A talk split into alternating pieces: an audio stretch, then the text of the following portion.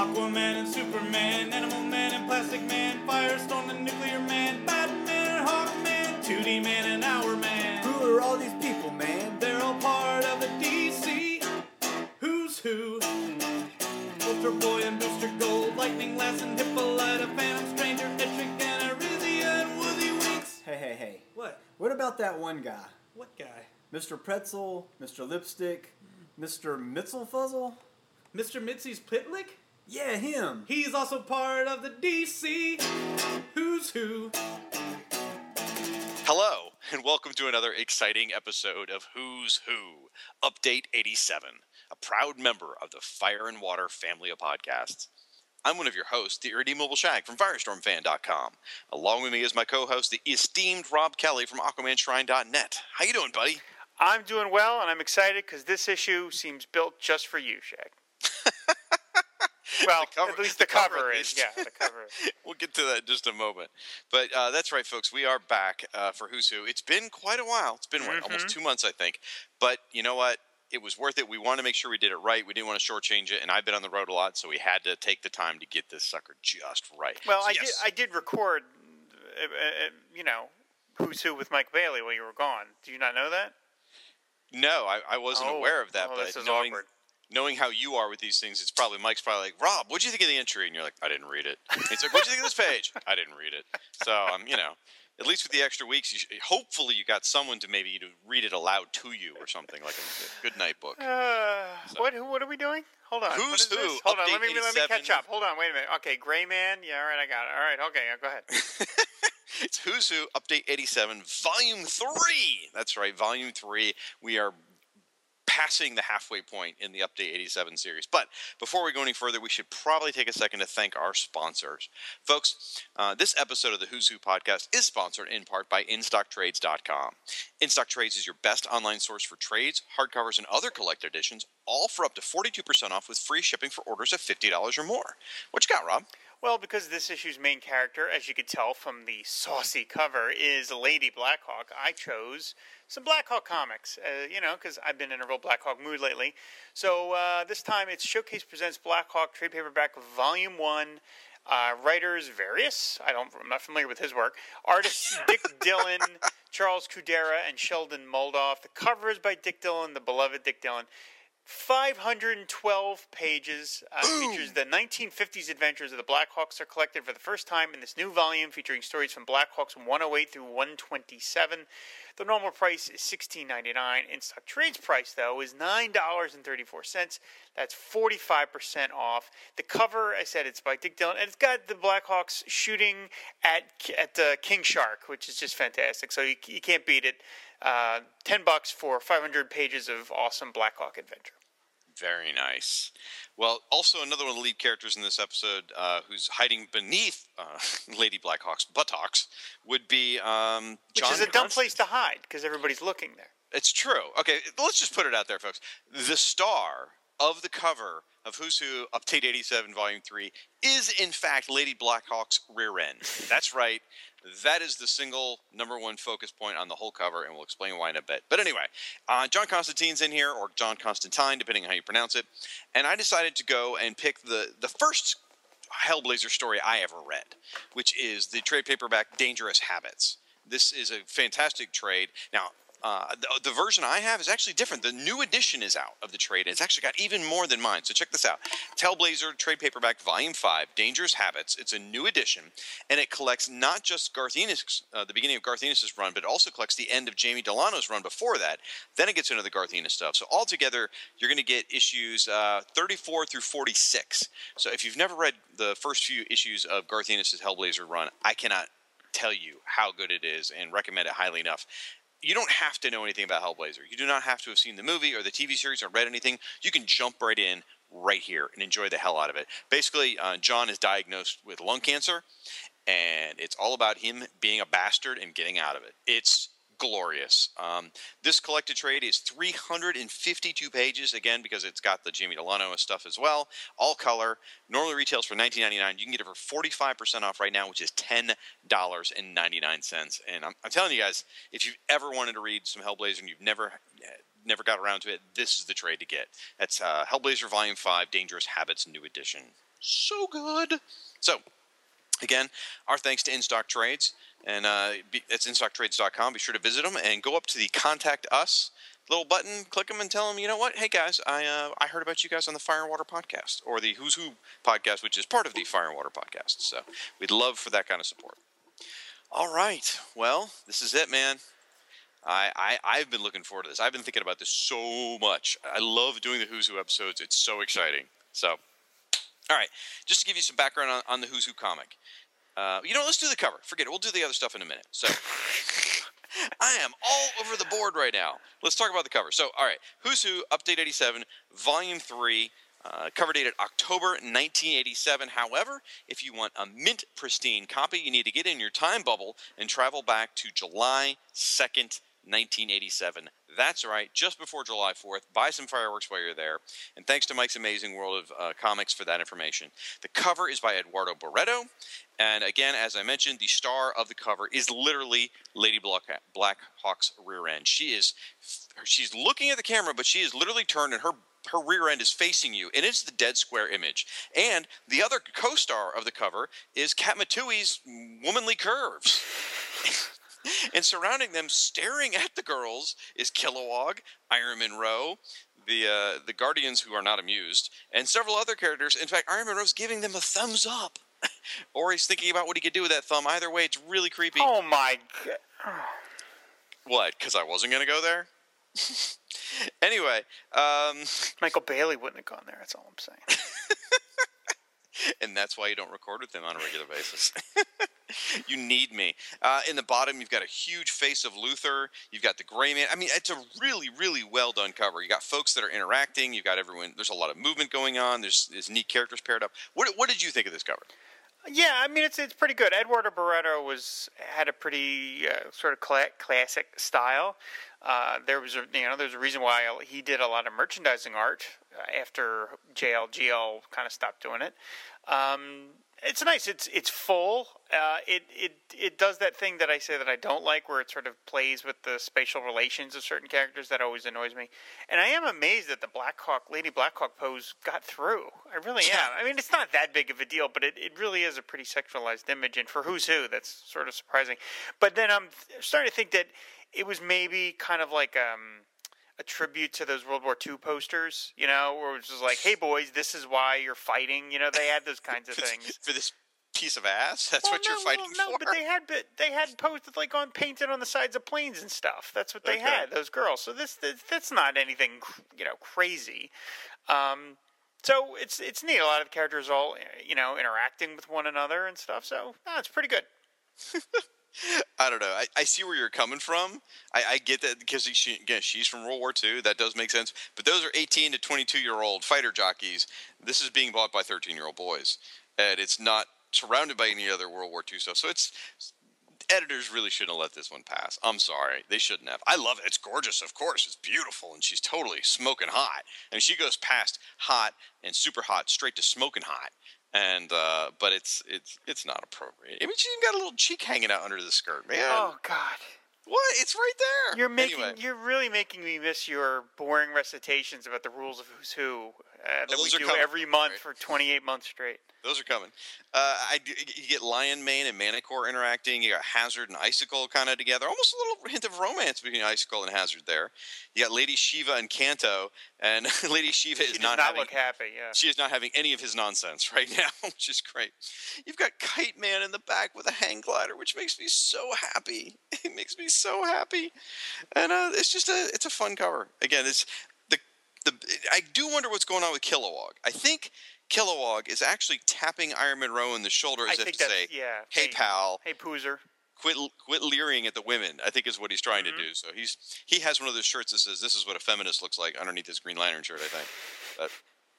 Anyway, um, fun, fun comic. So, um, you know what else? Uh, let, us talk about what was on the shelf at the same time as this issue. So, give you guys some uh, somewhat of a perspective. So, again, this is hitting the shelves July of '87. Other comics you would have found on the shelves in July 1987, also thanks to Mike's Amazing World DC Comics, is, uh, and I'm going to run through these fairly quickly. Superman number 10, Adventures of Superman 433, Action Comics 593. Now, this is still when Action Comics was a team up book, basically. You get the Superman 4 movie special. Oh boy. That puts things in perspective. Ah! the nuclear man. Um, Batman 412, which is still the Max Allan Collins and Dave Cockrum era. Detective 4, 579. Firestorm Annual number 5 for you match heads. This was the issue of the huge change where Firestorm would never be the same from that point on. Uh, happened this month. Green Lantern Corps 217. Infinity Inc. number 43, still unfortunately a year away from cancellation. Legion of Superheroes, the Baxter edition. This is uh, issue 39. Annual number 3 was on the shelves as well. New Teen Titans, Baxter volume issue 36. Apparently Starfire kills on the cover. Swamp Thing 65, which is the Rick Veitch era, on annual number 3 at the same time. Then as far as the books that were still fairly new at this point, these are the ones that were on the shelf. Th- These, to me, these are more memorable. The other ones are sort of like the old hat, the comics that have been around forever. These were more memorable to me. Doom Patrol number one was on the shelf this month.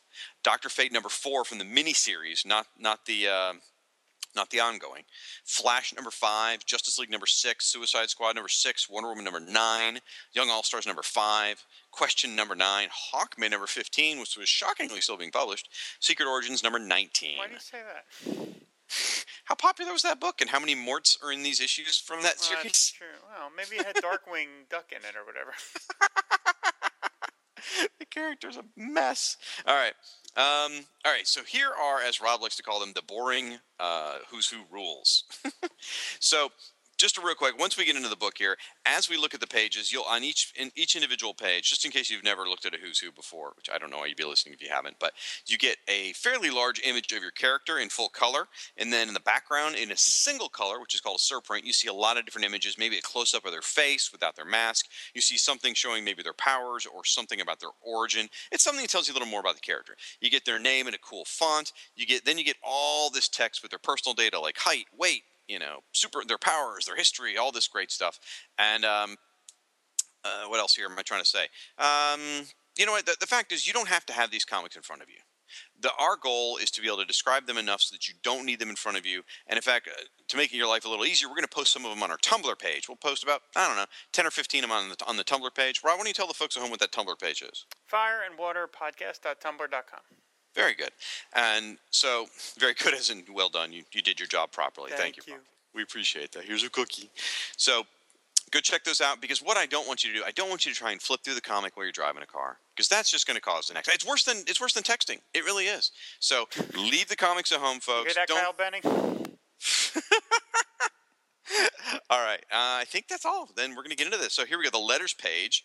We get some good letters this time where they they talk about Batgirl because last issue, you know, where, or a couple issues ago, we got Batgirl redone, and they're still talking about the letters. And basically, what what you get the editor saying is that there were enough changes in the post-crisis era, post-Batman Year One era, where they felt like they needed to address Batgirl and make her a separate character as as not Commissioner Gordon's daughter, but Commissioner Gordon's niece. So they chat about that for a bit. And in fact, you can hear more about that on an upcoming episode of Secret Origins, uh, where Stella will be talking about Batgirl, and somebody might crash the party. We'll see. Then uh, in here, also, you get there is a question about Aquaman. Did you see that? Yes, yes, I did. What do you tell the folks home about that? Well, it's uh, Christopher Romano uh, asks like, why didn't Aquaman get a new listing? Because uh, he got a new costume and like he had lots of changes. And uh, they answer in the spec- specific case of Aquaman, that costume was a one-time only camouflage outfit. Outfit that makes me sad. Uh, when next we see the Sea King, he will be in a traditional togs, joining Earth's other heroes in a meeting for a meeting about Millennium. Yeah, try and build excitement for that turd. Uh, and it says. After that, he will team with Aqualad and Teen Titans Spotlight, and it goes on and on about where Aquaman is going to be appearing. So once again, Aquaman kind of gets dissed, but you know, just such as it was in uh, DC Comics in the '80s. But the camo suit was more than just a miniseries. It made it into a special too, didn't it? It made it into the special, but then he changes into the regular suit pretty quickly after that. So, but I don't remember it being like officially like, no, no, no, he's not bringing. I, I think they intended to keep him that new costume, and then they just realized it was so damn difficult to draw that they passed on it. Or he appeared in like Teen Titans Spotlight, and they forgot to draw it or something. Well, no, because like, uh, not that we want to get off track so early on in the show, but if you look at Apparently, some, you do. well, you brought it up. Uh, if you if you look at some of the unpublished art that Jerome K. Moore did for the second Aquaman miniseries, he's in the camo suit. Mm. So they clearly intended to have him wear it at some other point. So yeah, Okay. And uh, by the way, can you confirm for us now, for the folks at home, that Christopher Romano is just one of your aliases? Yes, it is. That's when I lived in Pacific Palisades, California. Why did I ever leave? I don't know. Can't even imagine. Then they go on here uh, where at one point they th- they asked about including creator credits Yeah. on the listings, and uh, it's just interesting. Going all the way back to 1987, they had creator cr- uh, creator credit problems all the way back then. Still haunting them today, aren't isn't it? Yeah. Okay, let's get into the first entry. First entry is Gray Man. This is the character from the Justice League International, or at that point, just Justice League book. He is a really kind of an interesting character. The, his he's a cosmic entity who- who was uh, brought in by the Lords of Order or Lords of Chaos. I forget which one. I think the Order. Anyway, it doesn't really matter. His job is to go and collect the leftover dream essence from the dead. What a cool power! And eventually, he wanted more power, so he ended up stealing dream essence from the living, and that's where he uh, ended up facing off against the Justice League. Amazing artwork here, by the way, by Mark Beachum. Looks almost Sienkiewicz with the way he used shadows and lighting and, and, and blacks. I, I I love the art. And you get Seems more Neil Adamsy to me, but Oh, you think so? yeah. Hmm, okay, could be. I could see that influence. And uh, but you get a two tone um, surprint. hmm Not not you know not something you see too often. Yeah, it's it's a nice piece. I like that the logo is done entirely in Zipatone. Yeah. That's probably wasn't terribly uh, easy to do. Uh, it, it's interesting that they chose somebody whose art style was so diametrically opposed to Kevin Maguire. Right. And because that's where he first appeared in Justice League number two, which was a Kevin Maguire thing, they went completely the opposite of Kevin Maguire's sort of cartoony fun style and went with somebody really serious and kind of nasty looking. You know, in Mark Beachum, this is the only time Mark drew the character. And um, what's interesting is they, they mentioned Sandman 2, which is the Jack Kirby, Hector Hall version of Sandman. But, you know, if you look at the way he looks here, couldn't you picture him in those early issues of Neil Gaiman Sandman? Oh yeah, sure. Yeah, and that was you know the Dream Essence that's right up that alley. So that would have been kind of an interesting thing. And I wonder if Green Man ever appeared in the Sandman. I, I read it, but it's been so many years I don't remember. I don't. Yeah, I don't remember. And this is the part where I normally tell people where they can find out more about the character. And I'm going to put it out there, folks. Somebody needs to start, unless I'm unaware of one, a Justice League International or a podcast or blog. I mean, I can't believe there's not one out there that we know of. You know? I know somebody out there is starting a Justice League podcast. I don't think it's going to be covering the internet, the the later iterations of the team, though. Ah, okay. All right. Maybe we'll get them on it when they're done. There we go. By the way, it's Uh. not me. I'm not trying to be clever. It's not me. That would be very difficult for you to be clever. So, up next, the Green Lantern Corps. Shaking my head. And boy, do I feel like we have done this already over and freaking over. I'm sorry. Just in the last few uh, months of Who's Who, we have covered Guy Gardner, Arisia, Zamarons, Chip. I feel like we have done this group over and over and over, and I'm tired of it. So, keeping it brief, there is really not much new in here. Um, yeah, I'm not even going to talk about it. It's revised, and basically all it is is the Green Lantern Corps. Uh, they've shut down the intergalactic operations, and they said, "Green Lantern Corps people, go do what you want to do. Be free." And so seven of them have come and now live on Earth.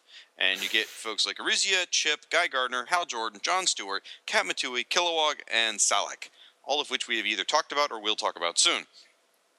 And uh, the art is by Joe Staton, and it is my least favorite period of Green Lantern artwork. Anything you got to say about it? I'm not being very kind, am I? No, I dig it. I like the I like the, the look of it. I love the the bachelor pad that they have. It's in the surprint. It's very true. much like uh, what happens when when seven Green Lanterns stop being heroes and start being real. Uh, but, uh, Oh wait, it's eight. I'm sorry. eight. I'm sorry, I can't count. I'm from New Jersey. So uh, yeah, no, no. I, I this was definitely the the, the, the final couple years of the Green Lantern book because it was after they changed the title from Green Lantern to Green Lantern Corps. So yeah, I think the book was sort of circling the drain at this point. But I love the artwork. Now, I'm not gonna I'm not gonna be mean to the Green Lanterns throughout this whole issue. It's just this entry that I'm down on. Uh, I will say that there is an era in here that I dig, and I'm going to talk about in a little bit that revolving Kilowog that I was a big fan of in, in this particular run. So. Uh, if you want more on Green Lanterns, there's a lot of places you can seek out. Just a couple to mention. There is the uh, Lantern Cast done by our friend Little um, Chad Bokelman, and you can also check out in, in its in its closing moments the Just One of the Guys Green Lantern podcast. Doesn't doesn't cover this era of Green Lantern, but it was a great show that covered Guy Gardner and Kyle Rayner, and it's uh, it's either coming to a close or has already closed by our, our buddy Sean Engel. So check those out. Up next is Guardians of the Universe. Once again. I feel like we've done this over and over. So I guess I will be mean to one more Green Lantern entry. Um, all I'm going to say, art by shocking Joe Staton. The only thing, literally, that got updated here is that the Guardians have quit and they're um, they're quit and they're getting laid. That's that's really the only thing that's different in here. Uh, in fact, I would tell you, as far as updating it, there's a whole thing in here about Krona causing the creation of the multiverse. And I'll say, guess what, folks? It's post-crisis. You could have updated that part because I'm just saying there's no multiverse anymore, and there never was. What would you like to say about this entry? I have nothing to say about this. I, I, So- I seriously doubt. I don't think I ever I've ever read this entry ever. Like even for this podcast? No, just too much text. I don't care about the stupid Guardians. So whatever. what you get is you get the Guardians in the foreground. In the background, you see their like little council of, of whatever, uh, and then you see them hanging out with their Zamarons, getting ready to go get laid, and then they're creating some energy sphere, and that's that's it. So they're short, they're blue. We're moving on. All right, this this episode's gonna go fast. Not really, because now we're gonna talk about Hot Chick. Up next is Hazard, drawn by Todd McFarlane and Al Gordon. Now, she is one of the members of the Injustice Unlimited from the Infinity Inc. era. And uh, I will say, she's, yes, A, she's hot, but B, I know how you feel about McFarlane's artwork, and I have to agree in this case. The, the length of her legs, the shape of her thighs are ludicrous. Anatomy need not apply. It's pretty true. It's pretty true. Now there is a really cool motif going throughout the whole drawing about of dice because dice are her thing. So in the back in the background in the surprint, you've got two dice, and then her her logo is in the shape of dice, which is really clever. So I really dig on that. And uh, I dig on her costume because the, the costume look it looks very 80s, very very 80s. However, it still has like the essence of her grandfather, which by the way was the gambler, uh, a famous Justice Society villain. The the costume still has like the essence of that uh, steamboat steamboat gambler flair. Yes. So you, yeah. I like that. That's a nice nice touch. Um, okay, so again, she's gambler. She's the gambler's granddaughter. She has this psionic ability which allows her to affect luck when she's using her dice. She rolls her dice, I guess, and that's how it generates her luck. Uh, I didn't know this, but it, it's information in the in the story or in the text here that apparently hazard is Old English for the game craps. So I didn't know that Did not know that. So- because you didn't read the entry, did you? Well, why why are you so adversarial on these shows? I don't understand it. Okay. Anyway, um, There's tons of things I mention on the Fire and Water. You have no idea, and I don't go after you about it for your lack of education. So I don't understand this. it's the source material we're covering. I'm just saying. Anyway, so it's a decent drawing other than the anatomy. Uh, I like her look, and I wish I liked Infinity Inc. more. Uh, I don't, though. So, anything you want to add about the character? Um, I have to assume that her alter ego, Becky Sharp, is an intentional reference to the character from Vanity Fair by Thackeray, the satirical novel from 1847-1848. Ah, now see, there's something I'm completely clueless about. There we go. See, and I'm just going to let it go because, you know, what the hell? You're the bigger person. You're the and you're taller, so I have to, you know, give in to you. So, if you want more information on the Infinity Inkers, check out the Tales of the JSA podcast with our good friend Michael Bailey and Scott Gardner. Up next, Himon. Oh, thank goodness, it's more New Gods characters. Um, actually, we don't have many New Gods characters in the updates. Somebody had said that the the updates are just rife with characters from Infinity Inc. and Young All Stars, and boy, they're right. Uh, there's just tons. You can't go with it like a foot without tripping over one of these, uh, one of the Infinity Inker characters. So, Himon, who is drawn by Richard Howell and Greg Theakston, and they are doing an excellent job, sort of mimicking the Kirby style. Like at first, I thought it was Kirby, and they did a really, really good job of drawing the figure. And in the surprint, you you got him in the foreground. He's got kind of a red outfit with a orangey sort of tunicky thing. And in the background, you see him with Darkseid work on an object. You see him being blasted in a circle, which is sort of Kirby's technique whenever he did a Who's Who entry. He would draw panels in the background. And then you see him with Orion and this beautiful woman. And, the deal with Himon is he is the inventor of the mother box. And he's the co-creator of the boom tube. I, I didn't even realize how important this guy was. And eventually, and when Scott Free was actually captured the first time, Himon helped him escape. So, uh, oh, he's. I should mention he also has this, this beautiful girl. I mentioned that's his daughter Bekka, who apparently had a love romance with Orion. So he's a pretty important character in the history of the New Gods, and it's kind of surprising he didn't get an entry the first time around. Now that I read it, and uh, all in all, I, I kind of dug it. What'd you think? Uh, this character's always made made me uncomfortable because his name sounds a lot like a piece of female anatomy, and it bothers me. Um, uh, yeah, this one I just kind of gloss over because again, it's like how many more New Gods characters? You know, I, I, yeah. Well, you know, th- the reason I kind of like it, I think, is there's so little of it in the updates. It's almost like uh, refreshing because it's you know, it's, oh, oh, it's not another Infinity Inc. character. It's something different. Hooray! So I kind of like it. Now, um, you know, there's another topic that someone needs to start a blog or a podcast on: the, the new gods. I don't, I don't know of anybody in our circle that's doing a new gods thing. Do you? No, no. There you I- go. I- I- yeah, and it's surprising considering that you know they've sort of made their way into various live, you know, maybe not live action, but like other media. So it's not Yeah. like they're just you know from the comics or anything. Yeah. I mean, you could cover superpowers cartoons all day long. So No, they were in the Superman the animated series. Hey, Yeah. the, the Franklins, you need to get on that. Get on that, guys. did you say the Frank guys? Though? No, the Franklins. oh, the Franklins. Oh, that'd be good. Yeah. Okay. After Perfect. they're done talking about Batman, they can talk about Superman the animated series. So uh, ne- up next is Hippolyta or Hippolyte, if you if you will, uh, however it's pronounced correctly. We don't have a glossary. We need this. Anyway, um, interesting thing about her, and this is Wonder Woman's mother, is her the spelling of her name has actually been changed. This version, which is H I P P O L Y T E. Turns out that is the original spelling of her name going back to the 1940s. Now, somewhere into the 1960s, the N changed uh, from an E to an A, and it became Hippolyta instead of Hippolyta. Um, and, and at some point, I guess Perez wanted to switch it back to the original spelling. It didn't last because eventually she got the A back somewhere in the 80s or 90s. So, but it's interesting, and um, it's a gorgeously rendered picture by George Perez. She's standing there in her purple gown with her black hair. Now, this would be the post-crisis Hippolyta, so she's not blonde anymore. She's got black, kinky hair, just like Wonder Woman.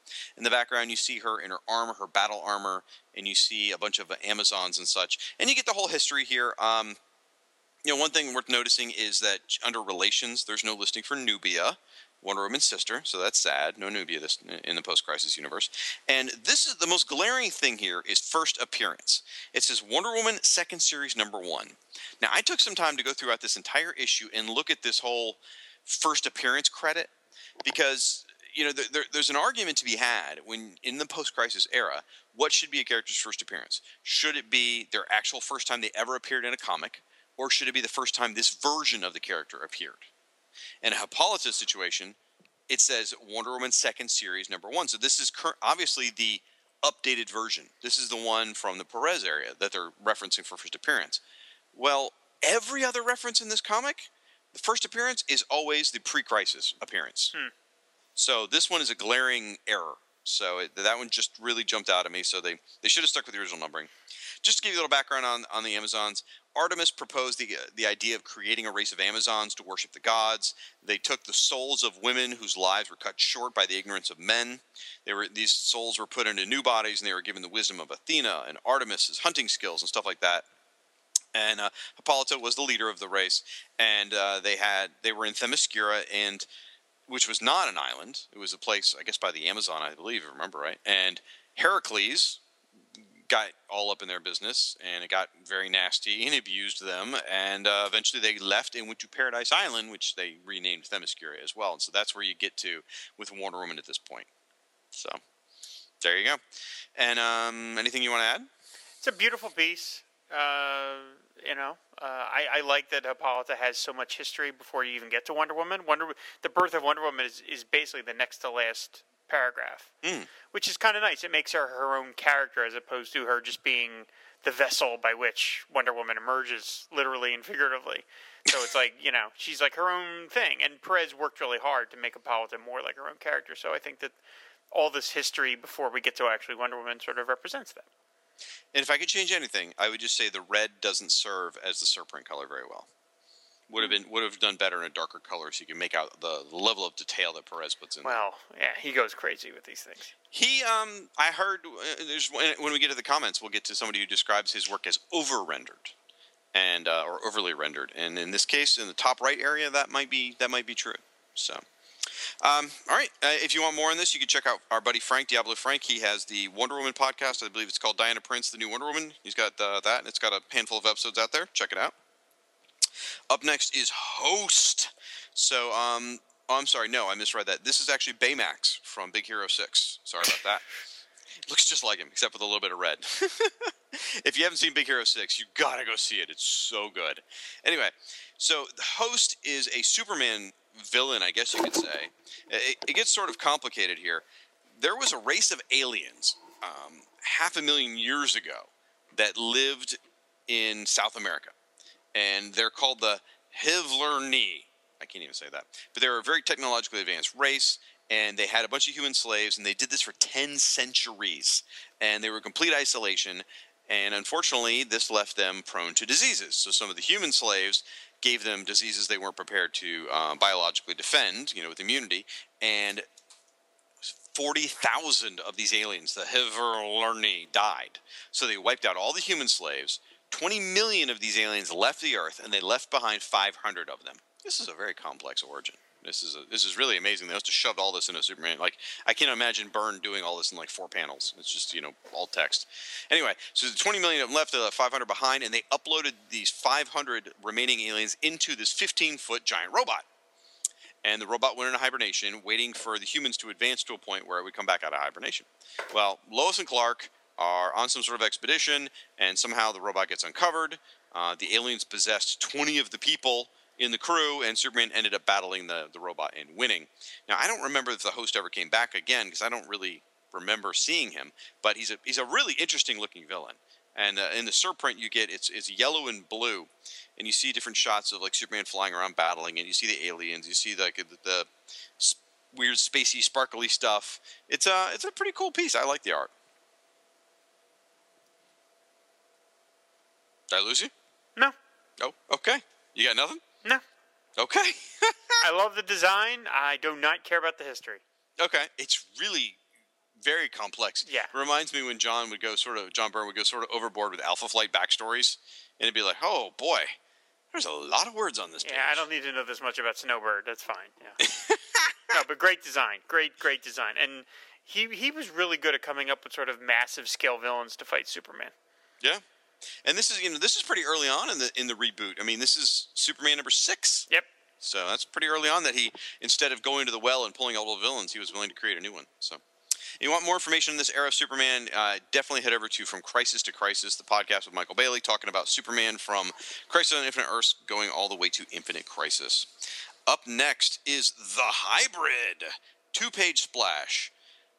I would say it's a kapow moment.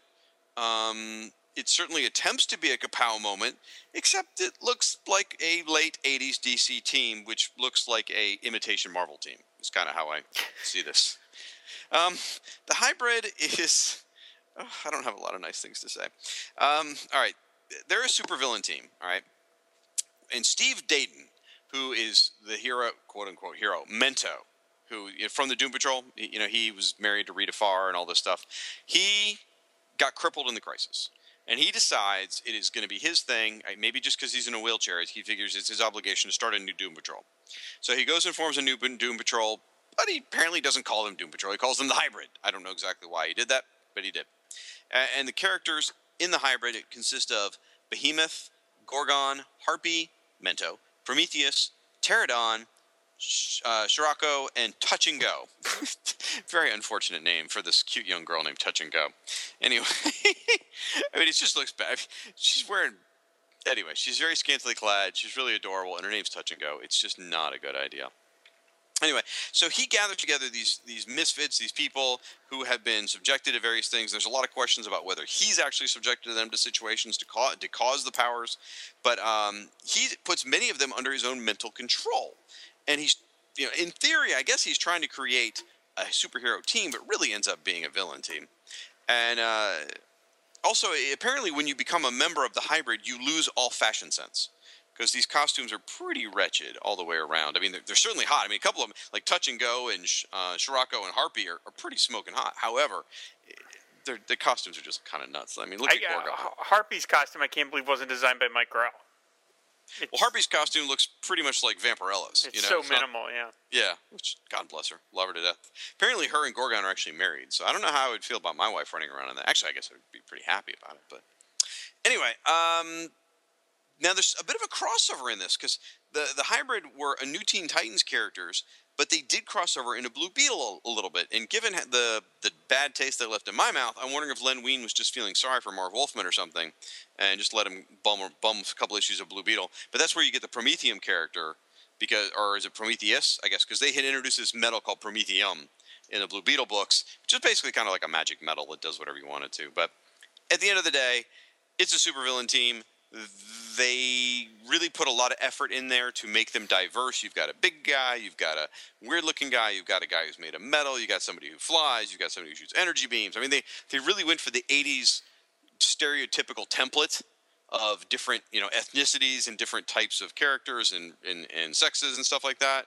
But it, it just doesn't uh, capture the, the imagination, I guess is the best way to put it. However, if you want more information on the Doom Patrol, um, oh, because he again he was originally forming Doom Patrol, but ended up in Titans. But anyway, uh, if do, good place for information on Doom Patrol is check out our buddy Doug Zawisza's Doom Patrol blog, which is my greatest adventure 80.blogspot.com, or you can check out the podcast Waiting for Doom. And uh, also, uh, since there's a lot of new Teen Titan stuff in this too, you might want to check out Pop Culture Affidavit, which is Tom Panarese's uh, podcast and blog. He had a whole segment called "My Life as a Teen Titan," which probably touches on some of this. Or you can even go over to our buddy Tim Wallace's Kord Industries, since Blue Beetle plays a role in this as well. Whew, a lot of places you can go find more information about this lousy team. I, I, don't remember. I, have actually read some stories with them. I have no fond memories of them. Do you remember them at all? No, I, I abandoned the Teen Titans by the time Perez was off the book. Gotcha. Okay, fair enough. Up next, the bane of my Who's Who existence, Ian Karkull himself. Uh, there's a few things about Who's Who that always get under my skin. Uh, one is hearing about people going between Earth 2 and Earth X. It's overly excessive. The other is Ian Karkull being referenced as to why JSAers have remained young. And here is his entry himself.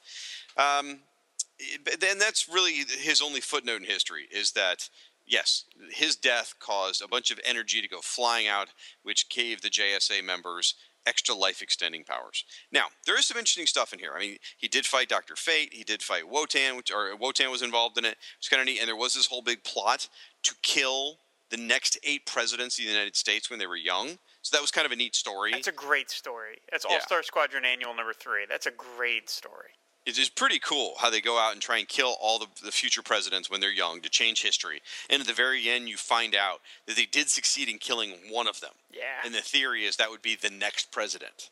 So I guess uh, All Star Squadron Annual Number Three. That's probably when Reagan was in office. Yeah, so they're talking about Bush, which of course doesn't make sense because Bush was vice president. So. Well, I, I guess what they're saying then is there was a Democrat who was going to beat him, but he they, but he died instead. Oh, I see what you're saying. Okay. okay. Yeah.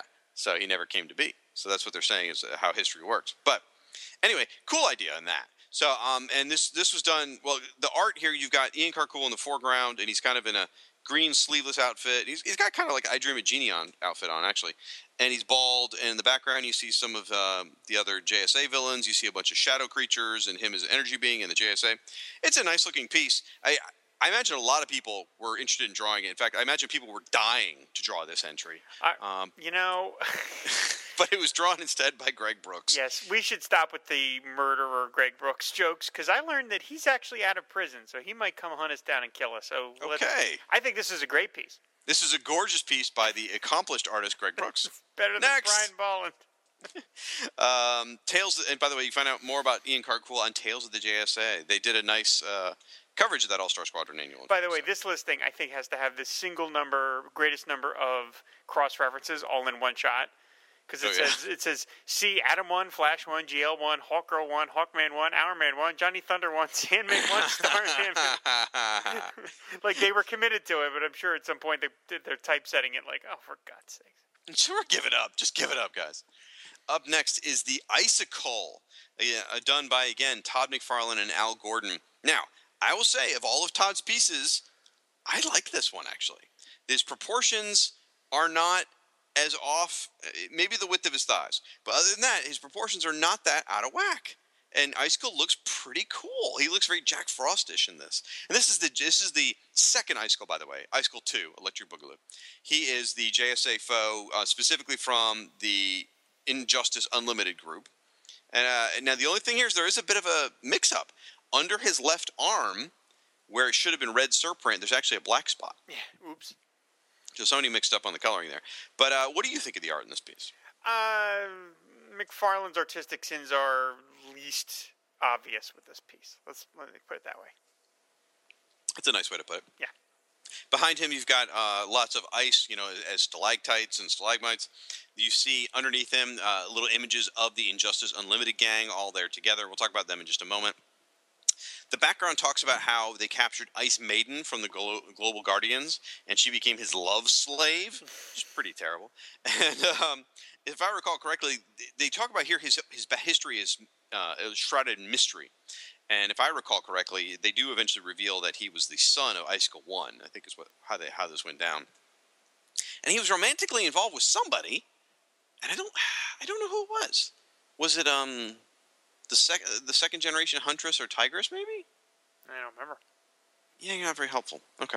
Anyway, um, his costume, by the way, uh, it, he's he's all in white, and he's got the white pointy hat and white hair and white skin, and he's he's got the you know the sort of frosty collar and frosty boots and stuff like that. So he looks very Jack Frostish. So I like it. And again, if you want more information on Infinity Inc. type folks, check out the Tales of the JSA podcast. And um, I dig the uh, logo.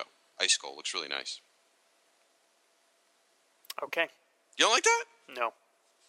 It, it was probably Todd Klein. Does that help? I, it, he can have his off days. okay. Fair enough. I think it was a font? Anyway. No, it's just, it's just not even worth talking about. Okay. Up next is we have uh, Shag. We have thirty-seven more Infinity Inc listings to get through. Please, let's just true. move on. We'll pick up the pace. And sp- speaking of Infinity Inc. listings, Oh we have- God. well done, sir. We have reached the two-page splash for Infinity Inc. Oh, itself. they are the Omega Men of this iteration of Who's Who. Yes, they are. They well, you know, I thought about this a lot. Who shows up a lot in the updates is Infinity Inc. people and uh, Young All Stars people, which, by the way, are both written by Roy Thomas. And it's interesting to note that uh, maybe they have so many entries because they were busy creating new characters. Right. Well, and a lot of their histories got changed. All their Earth Two characters got affected the most by the crisis, so it made sense. Yeah, but but I go back to a lot of the villains and stuff like that that got introduced, Hazard and you know new characters like that. Uh, Maybe the other books weren't creating enough new characters. Maybe they were recycling old characters too much. Something to think about. Maybe there's a little more creativity going on over there. Not saying it was good creativity, but it was there. All right, Infinity Inc. So um, I'm just, it's by Vince Argand, uh, Argandeza, uh, Ardezi, and uh, it's fine.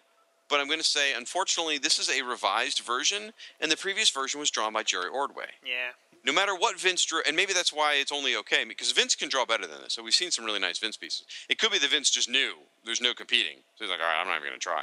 Um, but it's you know you get your characters: Brainwave, Doctor Midnight, Fury Two, Hourman Two, Jade, Northwind, Nucleon, Obsidian, Power Girl, Silver Scarab, Skyman, and Wildcat Two.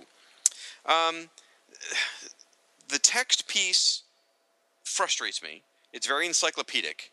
It's all about like the status of this character and this. Th- then this person joined the team, and this is what this character did. So, and- and Roy Thomas is not listed as any of the contributing authors to this issue, which, by the way, is, is a shame considering how many of his characters were in here. So, I got to think this was written by somebody else, which would explain the the very status like. You know, it's almost like you know uh, Facebook status updates here. And uh, again, I want to love this team, I really do, but I think the concept's stronger than the reality of the produced work. Unfortunately. There's some nice mentions in here about Solomon Grundy though, and how and Mr. Bones joining the team, which is kind of, which is kind of a clever idea having a bad guy end up joining the team. And uh, and then they talk about how Northwind's off the team, which is nice. Yeah. I again, much like with Teen Titans, I had given up the book by this point. I tried to read it recently. Um, I, I I got my hands on Infinity Inc. and I probably made it through about issue seven or eight, and I just petered out. And it wasn't because I like I just lost interest.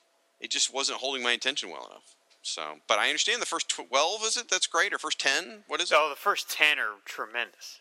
So I, unfortunately, they didn't hold my attention. So I'm worried about what issue thirty is going to be like. You know. So, all right. Up next is Injustice. I'm sorry. That's easier to uh, say or harder to say than it looks like. Injustice Unlimited.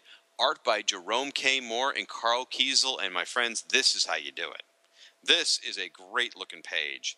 Um, you know, in last issue, we picked on Artemis for the way Todd McFarlane had drawn her proportions. Just a minute ago, we picked on Hazard, and let me tell you, they look great here. They look super sexy. It shows you that when they're drawn in the right proportions, they look great. You get the whole team. Artemis, Fiddler, Hazard, Icicle 2, Shade, and the Wizard. And what does this drawing tell you, Rob?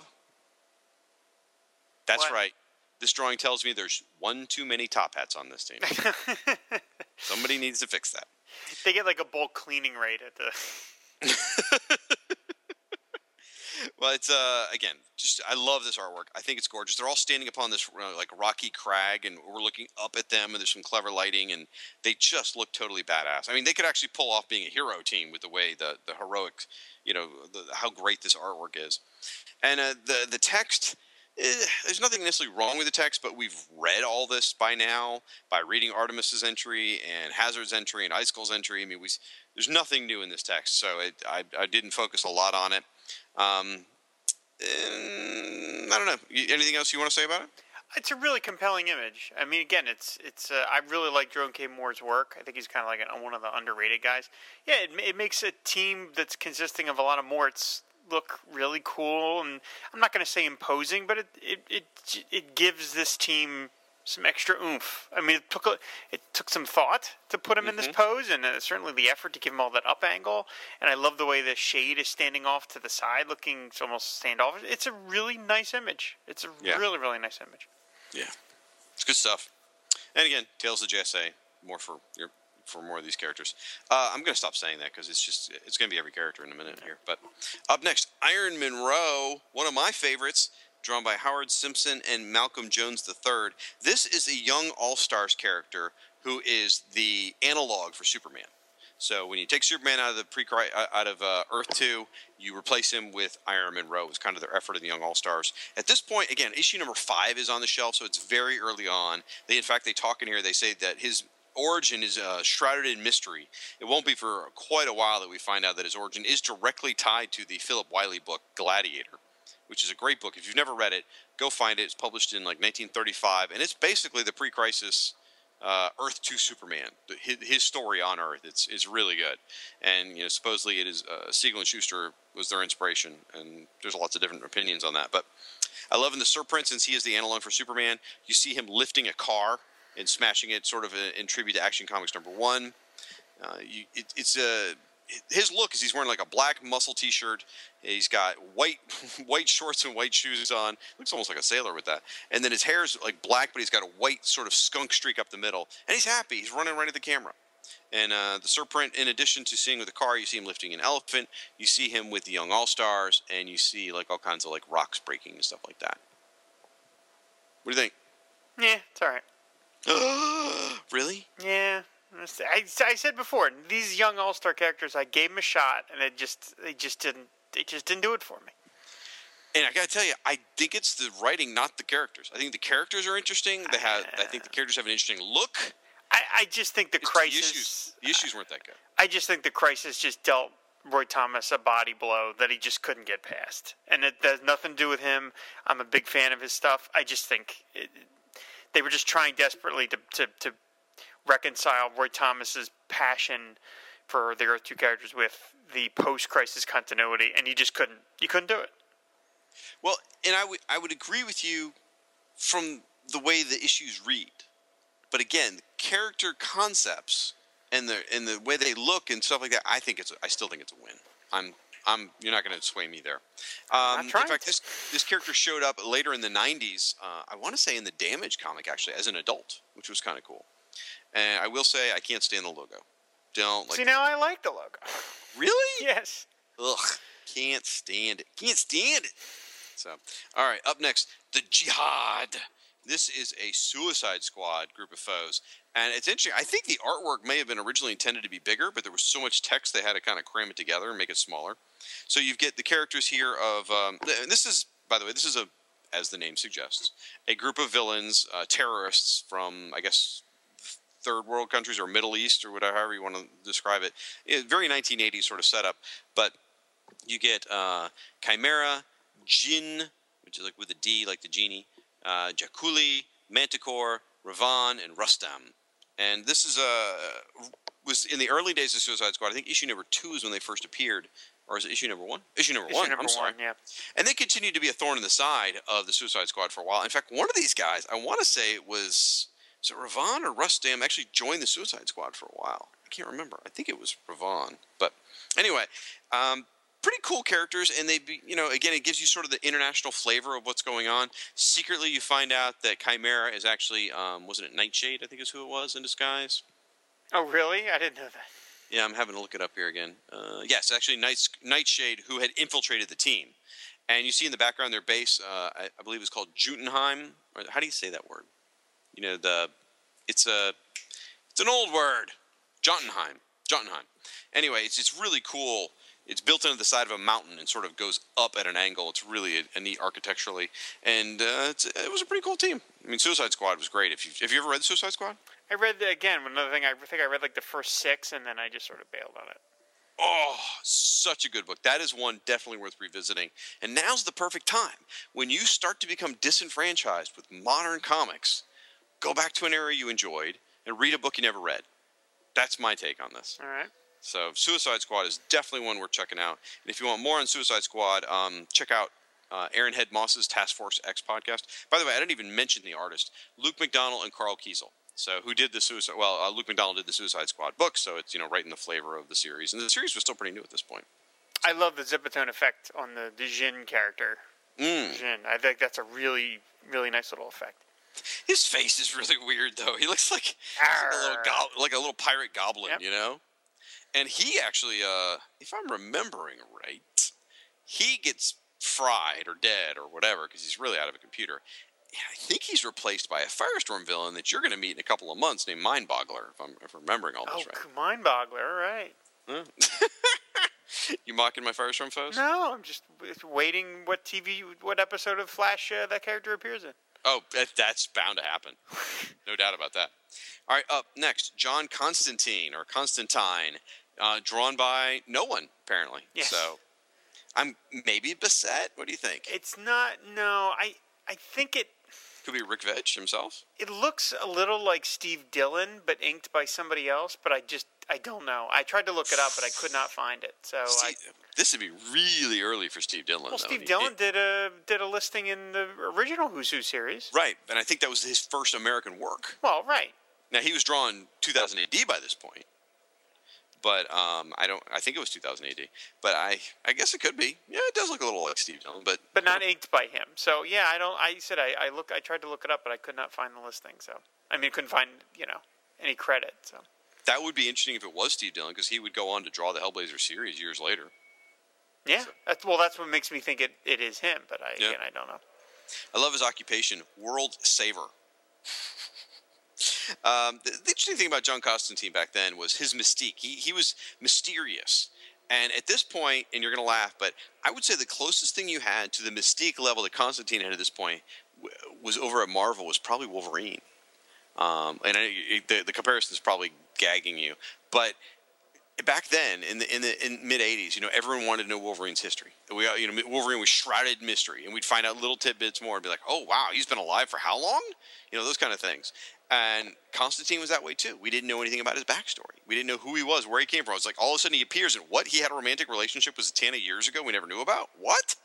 So um, that's my take on that. He's just really interesting, and, and once that mystique starts to wear off, the characters start to become a little more commonplace, which is where I think John, we all kind of took him for granted after Hellblazer had 200 plus issues, you know. And I mean, I, even I stopped reading. I mean, I started reading the Garth Ennis run, and I hung around for I don't know five years, whatever, something. But even I kind of like, okay, well, John's going to meet somebody. Uh, it's going to be weird. Everyone that he befriends is going to get murdered. Uh, he's going to get a girlfriend. Oh, she's going to die tragically. Oh God, this is killing me. Uh, after after seeing it happen for a while and like, getting invested in characters and knowing that nothing good's going to happen to him just starts to break your heart a little too much. So, and um, it, it- one thing that's not in this entry is there's no mention of how much of a jerk he is. Because you know Constantine, that's one of his trademarks is he's, he's a jerk. I mean, as you put it on a couple of different things, where you know he's the smartest guy in the room that you don't like, but you have to respect because he's the smartest guy in the room. Um, the- there's no mention of that at all. You don't get a sense for his personality at all in the description. Hmm. Now, did he first premiere with Alan Moore or with Rick Veitch? Alan Alan Moore. Okay, all right. Because I mean, the scene that they're showing him, him being sitting around the table with the other sorcerers, that's from Alan Moore. Okay. Yeah. Gotcha. All right. And uh, now, you know, interestingly enough, you know, he had his on, he had his, he's had a million series, and he's had a, his own TV show and everything, And a movie. there's, and a movie, and there's nobody in our little circle of friends that I know of that's running a Constantine podcast or blog. Um, there are certainly Constantine podcasts and blogs out there, especially dedicated to the TV show, but nobody that I know of in our little cluster of uh, family of uh, you know podcasters. So maybe somebody should do something with that. Emily Milton. Just saying. All right. Uh, up next is the kapow moment of the There we go. Finally. it is Justice League. Boom. Kevin Maguire picture, which honestly, I almost wish they had just dropped the text and gave me a full two page spread of this picture because it's so gorgeous. This is Kevin Maguire drawing not just And Terry Austin. And Terry Austin, I'm sorry, not just drawing the Justice League International type era, but he's drawing the entire Justice League. And as it should be, up front, in the center, are the two most representative members of the Justice League, Gypsy and Creeper. It's perfect. um, what the huh? Creeper? What? What the huh? It even talks about in the intro, Creeper had just joined the Justice League. no, he didn't. No, he didn't. That, that's a stretch. Yeah. Well, clearly, what happened there was he was going to join. Like uh, Giffen and DeMatteis had planned for him to join, probably, and then something changed, and so they went a different direction. Because they talk about him sort of joining just recently, and around the same time they start, start talking about it. Um, you know, the the current Justice League and, and the international. oh, Do they do they get into the international aspect of it? They, they they hint at it, but they don't actually call it Justice League International in the entry. But so I think Yeah, it mentions help grant them international diplomatic status. yeah, and, and Giffen and DeMatteis have talked about this before. How they used to get plans to to add characters to the series, and then by the time they got around to finally adding them, something had changed. They'd have to change direction, and I think that's one of these cases. It's just kind of funny that Creeper got the front spot right next to Superman. So uh, beautiful drawing. I mean, everyone is gorgeously rendered. Uh, it, it's one of the few chances I've gotten to see you know get uh, Maguire draw Firestorm. He looks totally awesome. I, I dig his Aquaman. Yep. You know, and of course all the JLI characters like you know Mr. Miracle and, and Guy Gardner and uh, Captain Marvel and Booster Gold and all them look great. Vibe looks totally badass. It, it's just a gorgeous, gorgeous picture. Now, in the text, there's absolutely no mention in the whole thing of Superman or Wonder Woman, which would be correct in post crisis. However, um, Superman is in the drawing. In fact, he's the center person of the drawing. Yep. So it sort of suggests that Superman's still integral to the Justice League, and yet he's not mentioned at all. I don't know whether maybe they hadn't decided at that point or something. I'm not sure. And they do credit him in the in the little heads as Superman two. So apparently we're still sticking from the Who's Who Volume One, you know, designations. And it mentions Batman too as well. Yeah, good point. Yeah, and they don't even need to do that anymore because Nope. now they've they've had the Yep. update with Batman. So, um, just a beautiful piece. I could stare at this thing all day. I would love a poster of this. Now I, I have some. You know, they've distributed lots of Kevin Maguire JLA pho- I mean, because he was famous for doing this this JLA pose or Justice League pose. You know, in fact, I've got a, a great little poster from the Justice League source book from the from uh, one of the role playing games, and it had a poster of Maguire Justice League, kind of similar to this. But this is just a beautiful one. I'd love to have this as a thing. Mm. So you, um, if for more information on the Justice League, uh, I know a guy who used to run a blog called the Justice League Satellite Blog.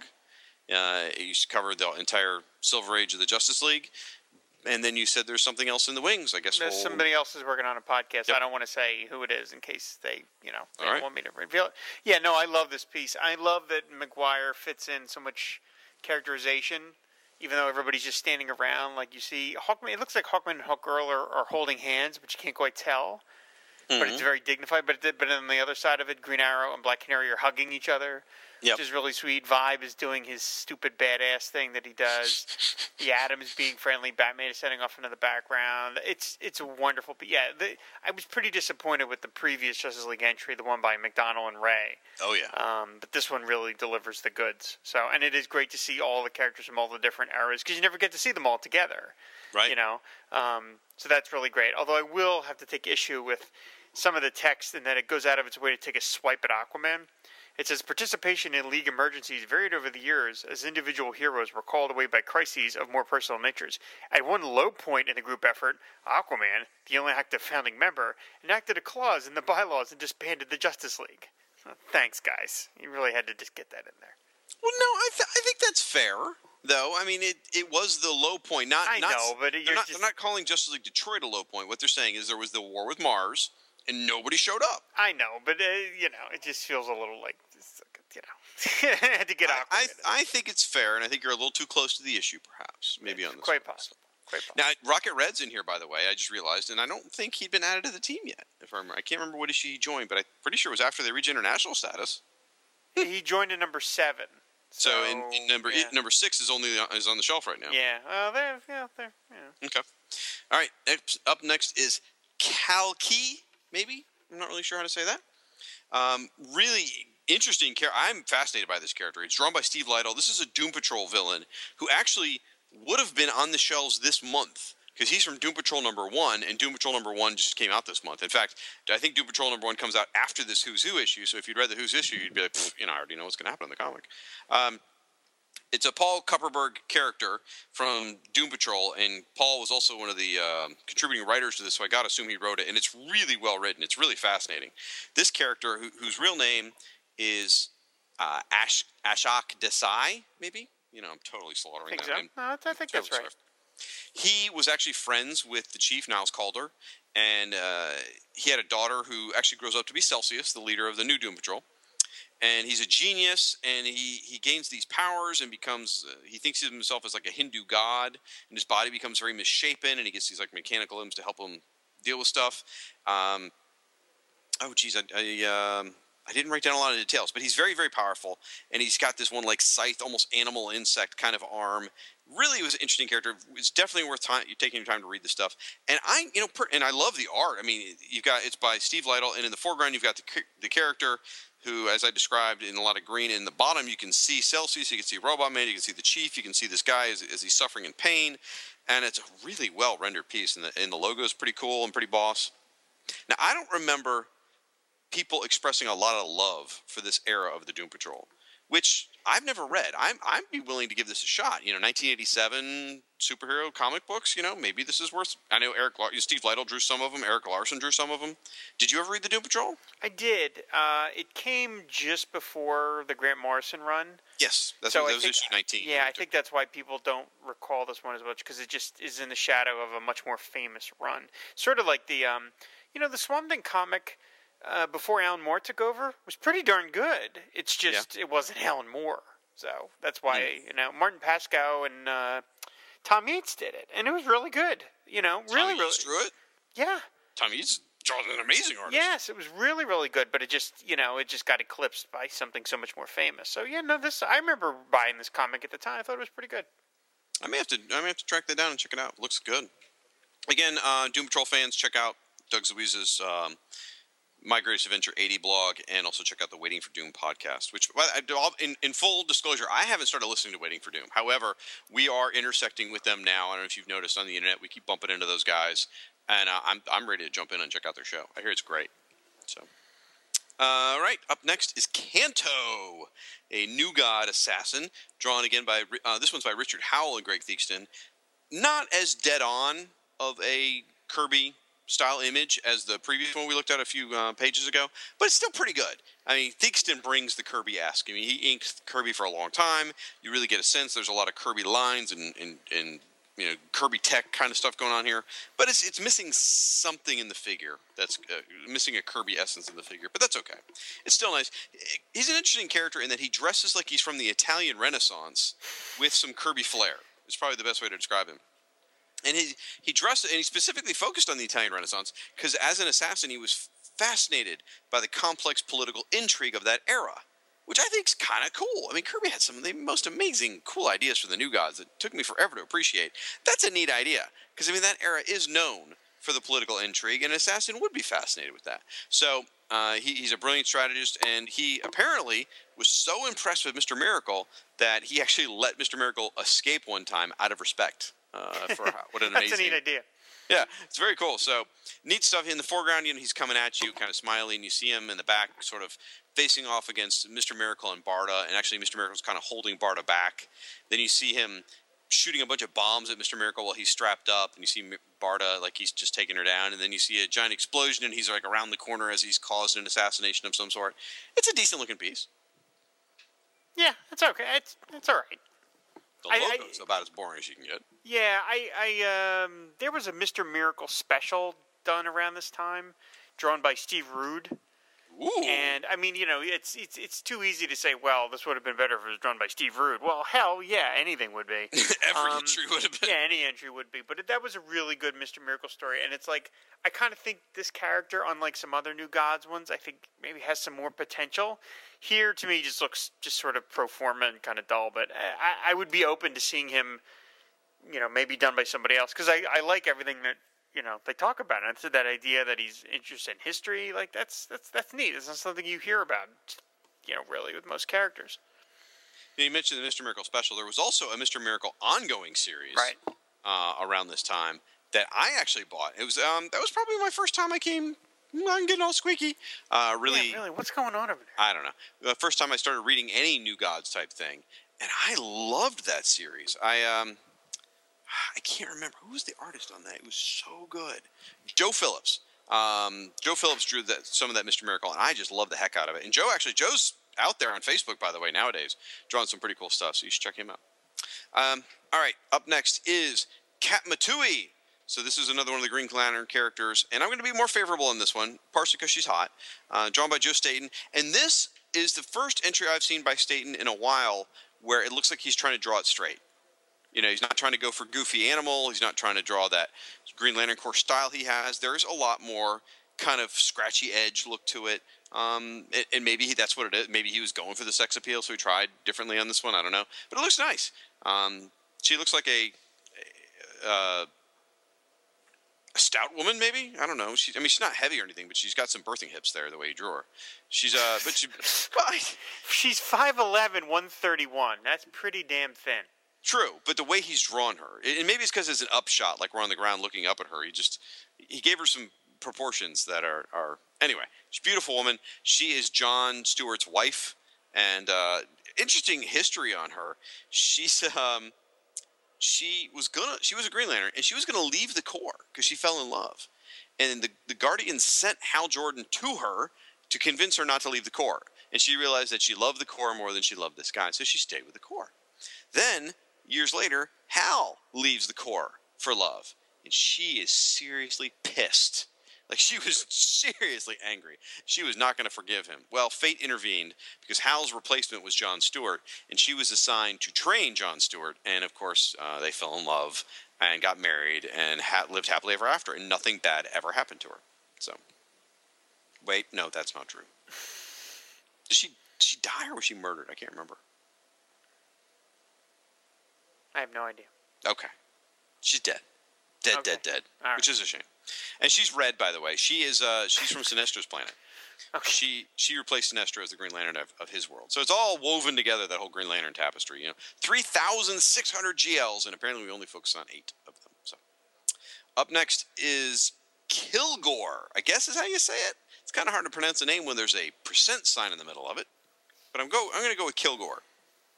And to, to give you the short version of Kilgore, he is Warlock from the New Mutants. That's what it all boils down to.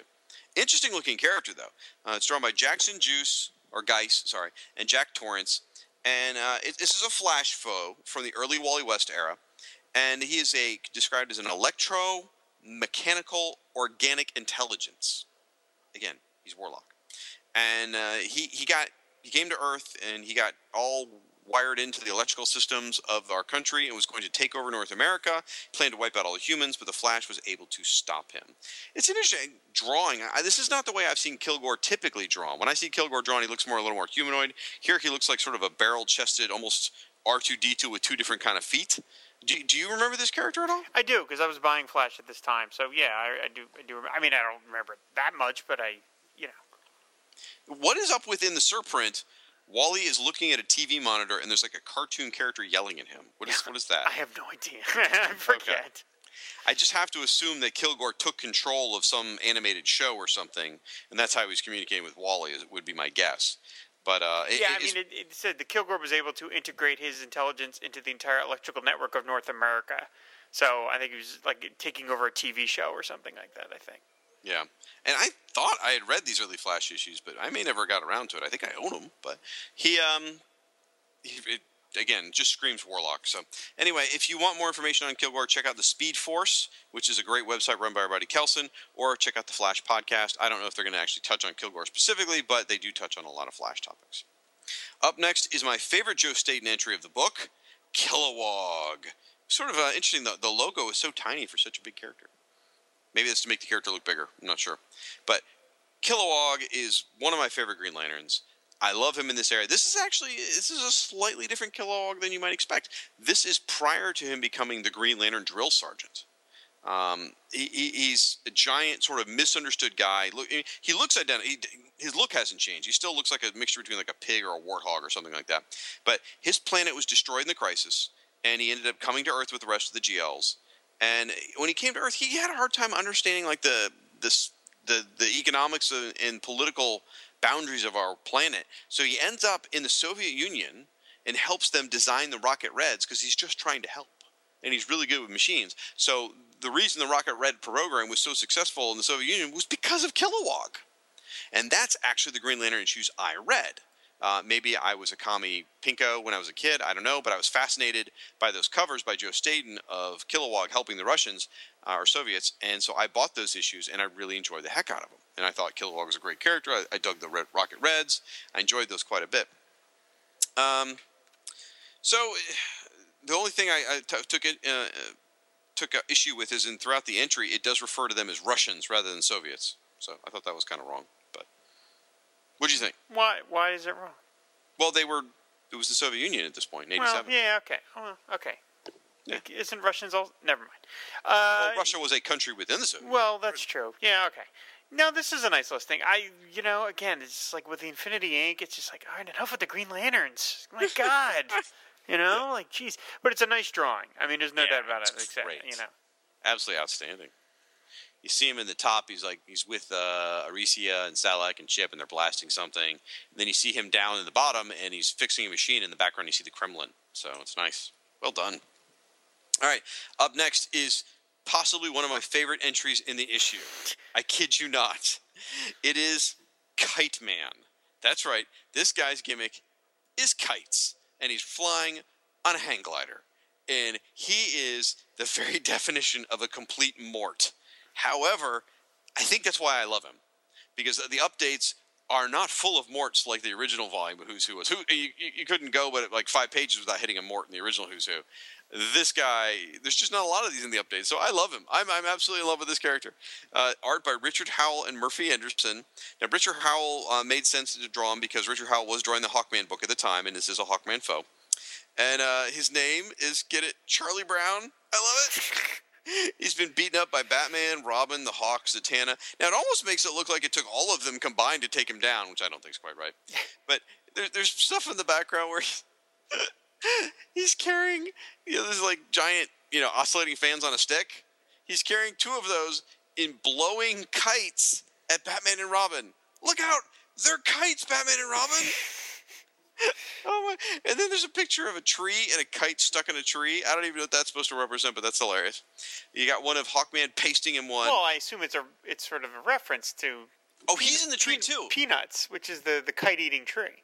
Oh my gosh, I didn't even think of that. That's brilliant, Rob. Oh my god, and his little feet are sticking out of it. I didn't even see that. That is so funny. Then you get one of Zatanna just pimp slapping it with magic, and uh, and she's in her classic outfit too, by the way, not not the outfit she was wearing at this point in history. Uh, there's barely any text here, but it's just enough for me to fall in love. I love this last bit where it says he is a poor leader and an even poorer hand-to-hand combatant. so it's, it's very much Charlie Brown sad sack is what they're going with, and uh, the tree just sells the whole thing.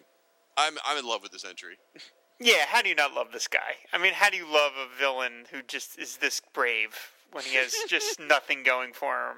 I mean, watch out, he's slowly getting away. I mean, you know, it's Better hope the breeze doesn't die down. yeah, exactly. I mean, oh no. I mean, and of all the villains for him not to take on, it would be Hawkman, someone who can Right. fly. You know, like I would go after the more land-based villains, um, uh, heroes to fight.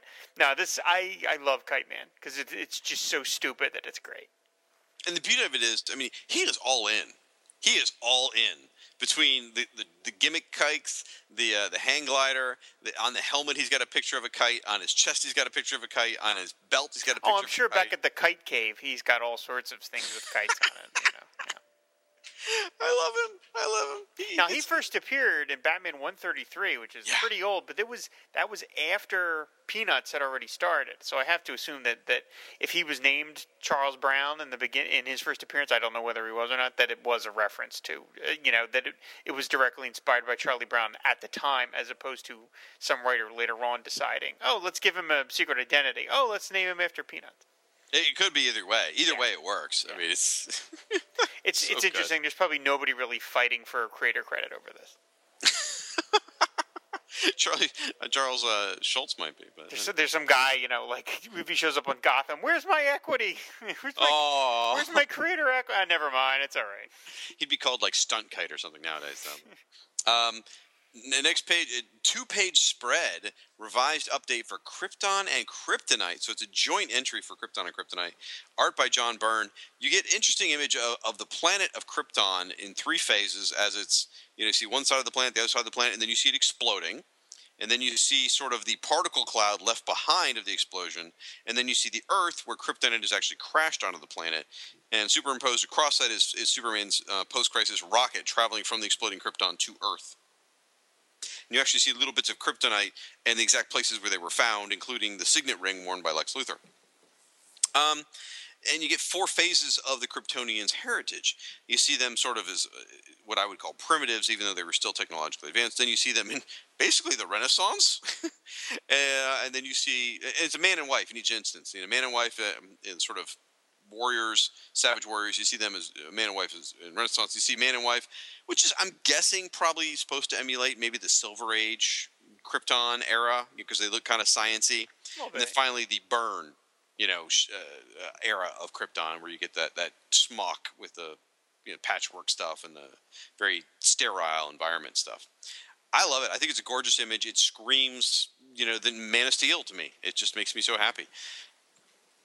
Um, now they do talk about the first appearances. They're all leading back to the original pre-crisis appearances, as they should. They talk a lot about cloning in here and the rights of clones. And quite frankly, this is a more interesting Clone Wars, as far as I'm concerned.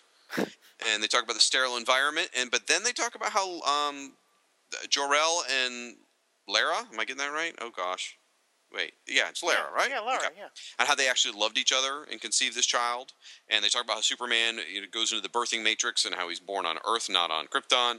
And uh, they also talk about the world of Krypton. Uh, well, I guess it mentions it later, but at this point, this was written before the World of Krypton miniseries had been published. So I think Byrne was sort of like cranking out a lot of stuff about Krypton here that he would later use in the World of Krypton miniseries. Like I don't think all of this played out in the Superman comic at this point. No, I, I could be wrong. No, I don't think it did. What do you think of this one? Um, I, I found this entry really pretty boring, but I find most of the planet listings boring. But at the same time, it completely deserves it. Kryp- Krypton is one of the big settings of DC Comics. It's it's probably like eh, one of the few origin settings of any character in fiction that the average person has heard of. Even if they've never read a comic book, everybody knows Superman is from Krypton. So it completely deserves the space. So even though I found it kind of boring, and I think the poses are boring and whatever, it's just it's not a very exciting listing. It they, it deserves it. It absolutely deserves it. Yeah, when you step outside of the characters, it pretty much comes down to Krypton and the Batcave. Those Yeah. are the two things you kind of have. to. Everybody's heard of Krypton. And You could ask a random person, and they you could dig, where's Superman from? They'd be able to tell you that it's Krypton. Yep. Um, yeah, I think I'm starting to think that Todd Klein had the month off. Um, Okay. Looking at these logos, because there are some real weak sauce logos throughout this thing. Yeah, some of these are just yeah typefaces. All right, up next is the tentpole character. I'm Oh, carrying yeah, one. okay. Tentpole character of the Oh, book, uh, specifically Lady Blackhawk's rear end. Yes, that's right, ladies and gentlemen. From the cover, we've got Lady Blackhawk drawn by, wait for it, Brian Bolland. Oh yeah. So not only is she hot by Edward Barreto, she's hotter by Brian Bolland. Actually, I don't know. They're both equally hot, I would say. So you've got here Zinda Blake, and uh, she is the you know again the the first woman who ever joined the Blackhawks. And interesting, I did some research on this. Um, by the way, Gene, do you know Bolland's connection with Blackhawks? You might know. I, I didn't know much. I found one thing. Do you know of any connection? No, what's the connection? Um, the only connection I could find was. Do you remember when we covered history of the DC universe not too long ago? Yeah. In the history of DC universe, the uh, special version that I bought, the the one with all the essays and stuff, the Julie Schwartz essay has a bunch of heads that I believe were taken from the wall that was painted uh, at DC's offices. Oh, I'm the not mural, sure. right? Yeah. Not sure if it's taken from the mural or not, but it has a bunch of heads that are in on the Julie Schwartz piece, and the Lady Black Hawk Oh, it's right. He head drew. is yes, drawn by Bolland. that's right. That's right. And also, um, and I'm, I'm jumping way ahead, but in the back of the book here, it does say there was a Black Hawk miniseries that was going to come that fall. Do you know if that happened in '87? Uh, I'm not exactly sure which one they're referring to. There was supposed to be a Blackhawk miniseries that would pick up right after the Evanier Spiegle run, and then it got canceled. So maybe that's what they're referring to. And this is entirely speculation, but I wonder if Bolland was jockeying for that. Oh, I have, I have no idea. Well, I mean, he he's Well, connected to well, Lady they had an artist twice. assigned to it, though. Oh, did they? Yeah, okay. Carmine All right. Infantino. All right. Well, maybe he just liked the Lady Blackhawk character. I mean, he he's an amazing artist. He, he draws women even more amazing. So you know, all right, good on him.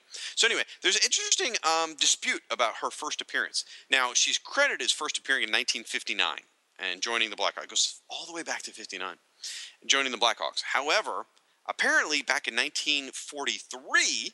There was a story about a woman who wanted to join the Blackhawks and try to join the Blackhawks and help them out, who looks just like or looks very similar to Zinda Blake, but she was never named. So the question is whether she was actually in the 1943 version or 1959 version was her first appearance. So there you go, little controversy for you. Someone go figure that out. Um, dude, she's smoking hot. Oh my gosh, just like in so many naughty ways. Now the, the one in the 40s, she actually had light. She, if you don't know her, she wears this the same outfit as the Blackhawks, which is basically a black. Was like you call it patent leather? Is that what you Yeah, call that? well, yeah, patent leather costume, sure. Yeah, aviator top. Right, very form fitting. And then the bottom, rather than wearing just like these form fitting pants, she's wearing the shortest micro skirt on the planet. And it's totally hot. Now in the 40s, she was actually had leggings on as well. But by the some point around, they got rid of those so that you know the boys could be like, mm. And in the background, you get a nice close up of her face. She's absolutely stunning. And then she's pasting a Nazi, and she's parachuting in, and all the Blackhawks are cheering because they're looking up her skirt as she comes down. I always figured that was Brian Bolland being a little uh, cheeky, as it were. Yes, probably. So uh, Zinda's a great character because now here's where my love for Zinda comes. Because I, I haven't really read any Blackhawk comics. However, she was pulled through from time during Zero Hour. Oh, for God's No, no, wait, hold on though. She was pulled from time in Zero Hour to the modern day, and she became a supporting character in the Guy Gardner Warrior series.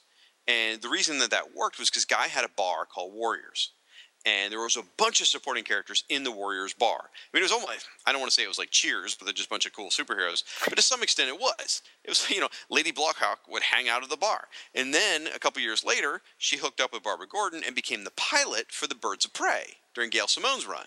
Or actually, that may have happened during Chuck Dixon's run. I'm not sure which. Either way, she became the the Birds of Prey's pilot, and so she did that for years. And so she's she's around it. Well, at least just prior to Flashpoint, she was around in modern day as an active character who was kicking ass.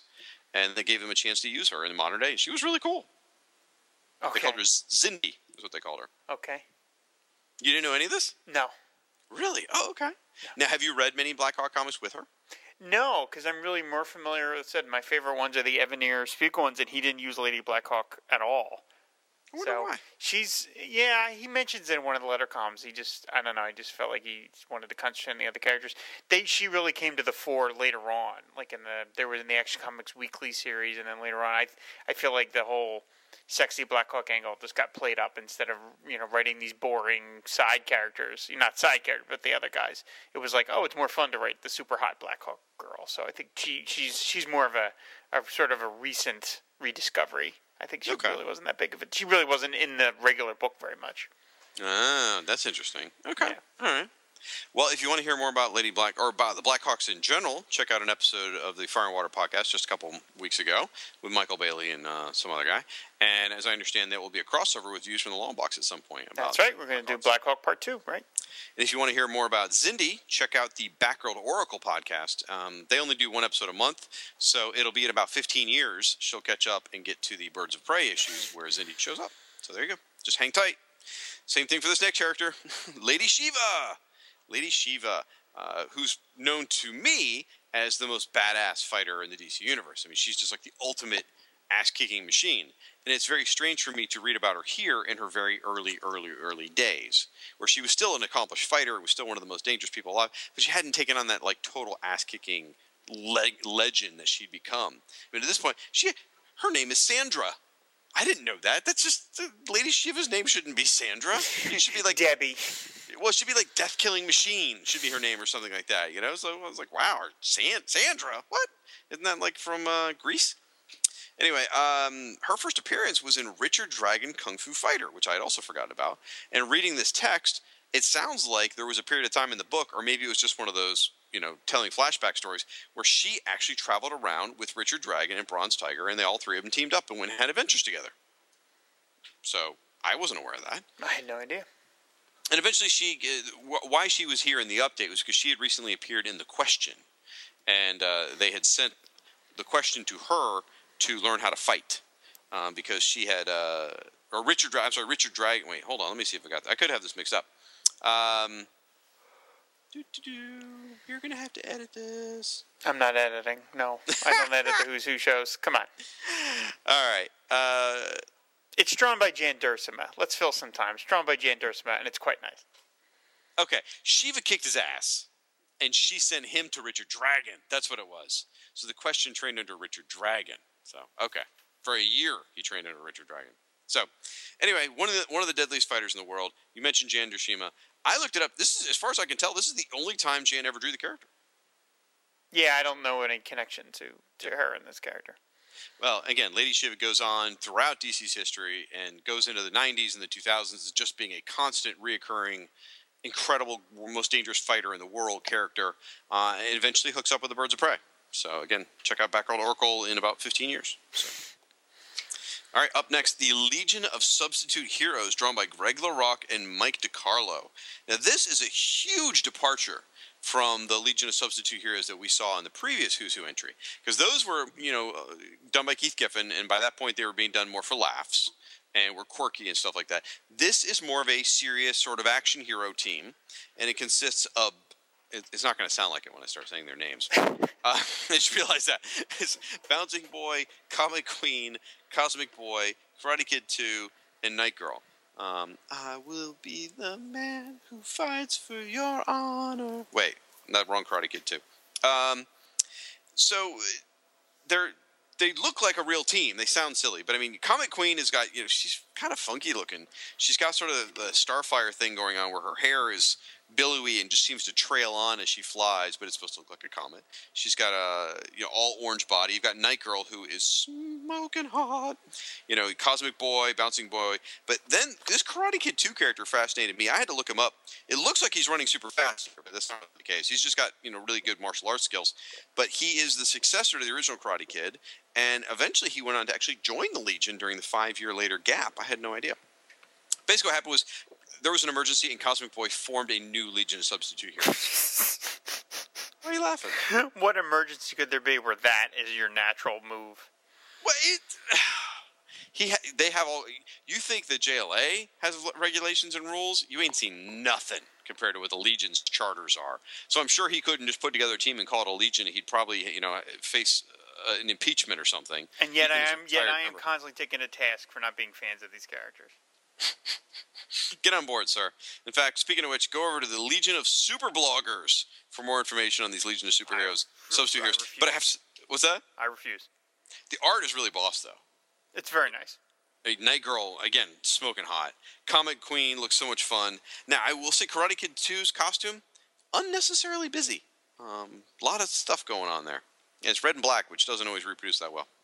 All right, up next, Lex Luthor, and thank goodness there is only one Luthor entry. I don't know if you remember when we did Volume One of Who's Who. There were there was like six. it was four. There was four Luthor entries in one issue. It was crazy. It just kept going. So we've only got one Lex Luthor.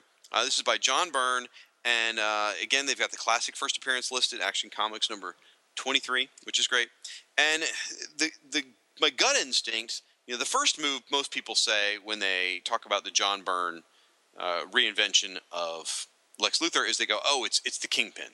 It's their version of of Daredevil's Kingpin, and that was my first move. That's what I wrote in my notes here. But the more I look at it, he's not really.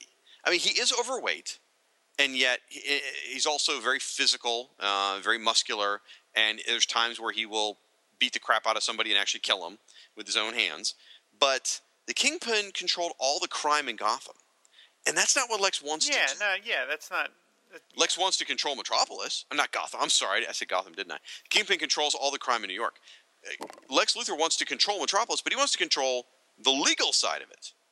And he's got some shady dealings going on, especially in like scientific experiments. But he's more interested in making money and keeping the city running.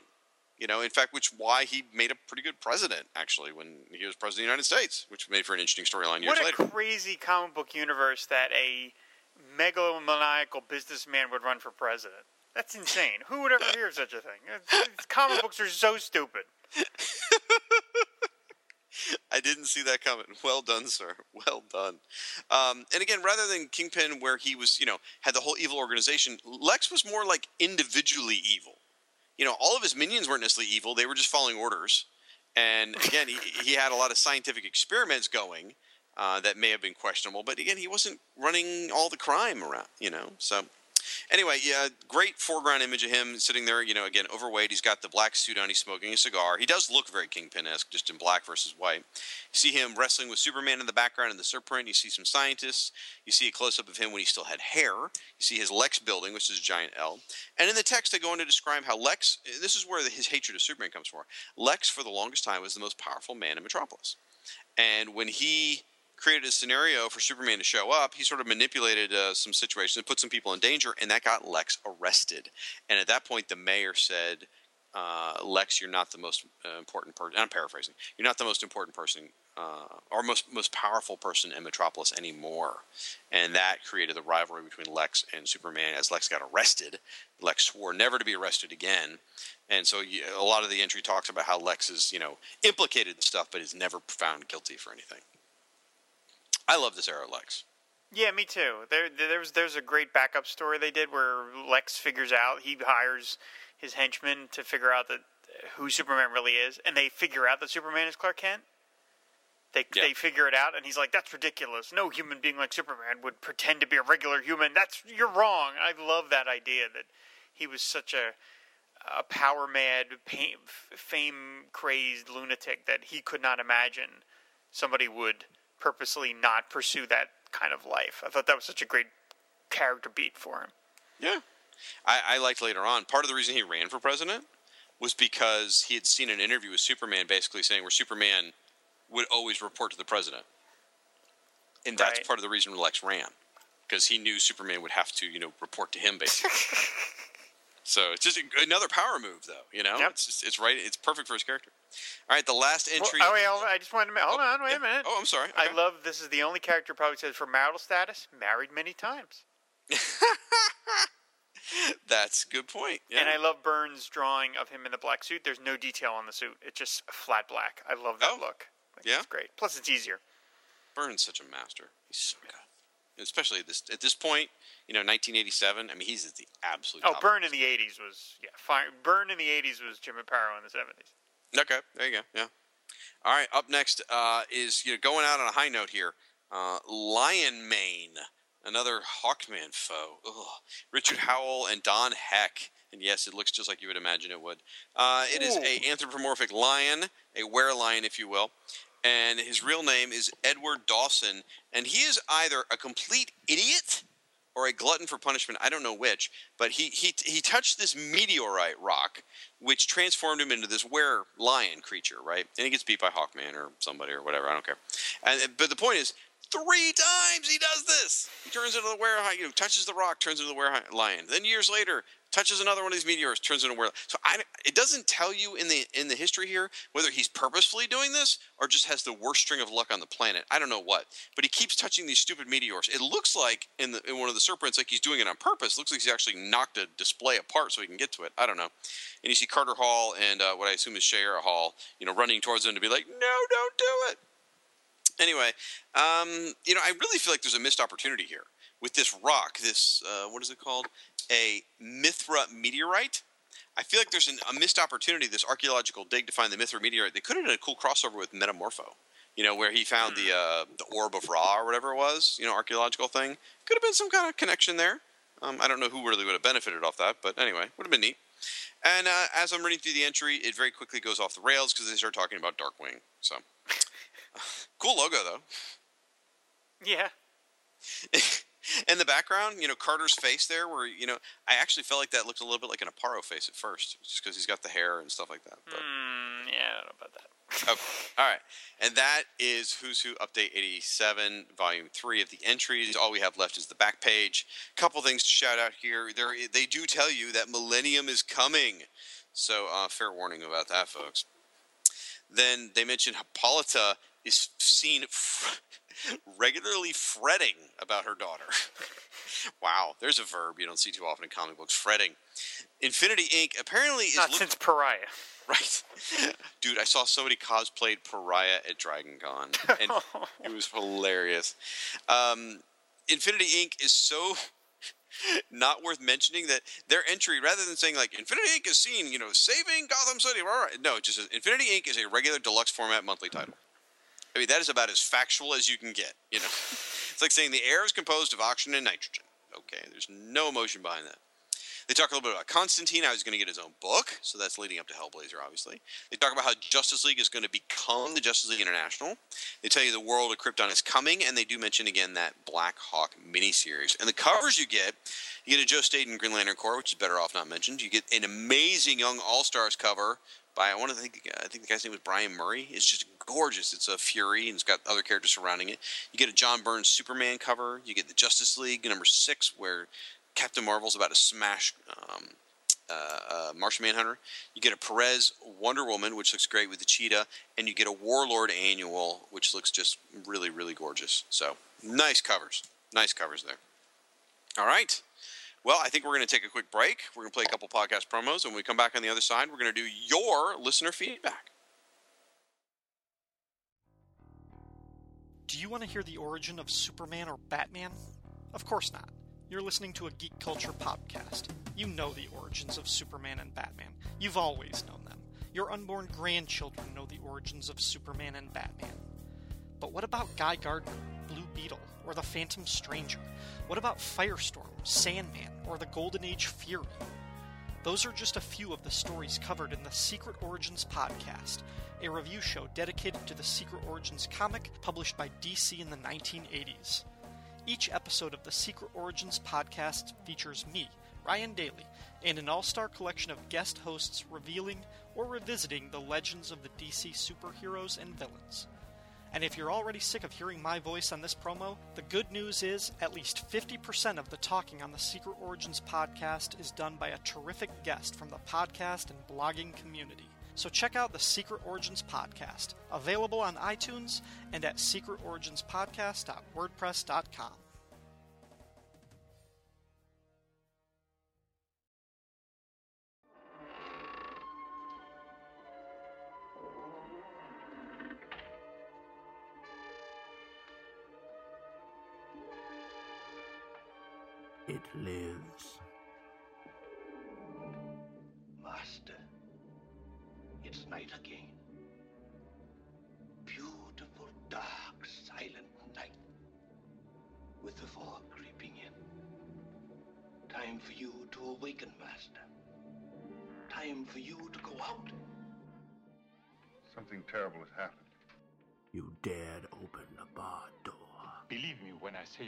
what you're doing places yourself and the rest of your party in the gravest danger.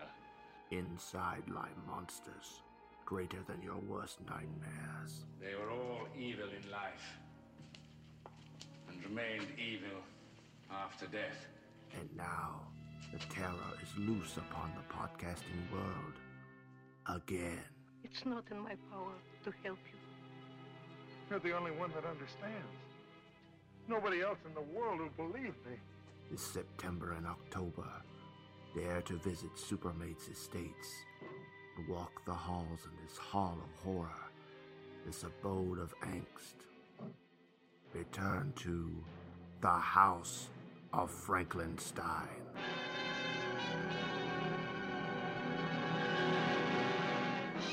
legends of classic horror spread their evil. But fear not, for your favorite heroes are here to challenge them. Do me a favor, Shaggy.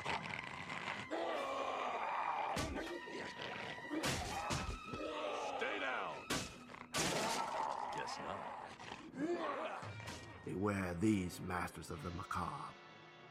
Bela Lugosi, Your fate is to be what you are, but mine is to be what I am. Lon Chaney Jr., There's a curse upon me.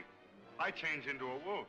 Christopher Lee, I am come unto thee, O Osiris, who art cleansed of all impurities.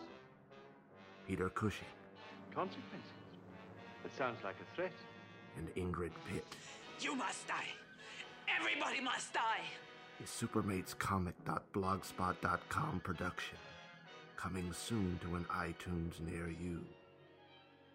Return to the house of Frankenstein. They are just dying to greet you.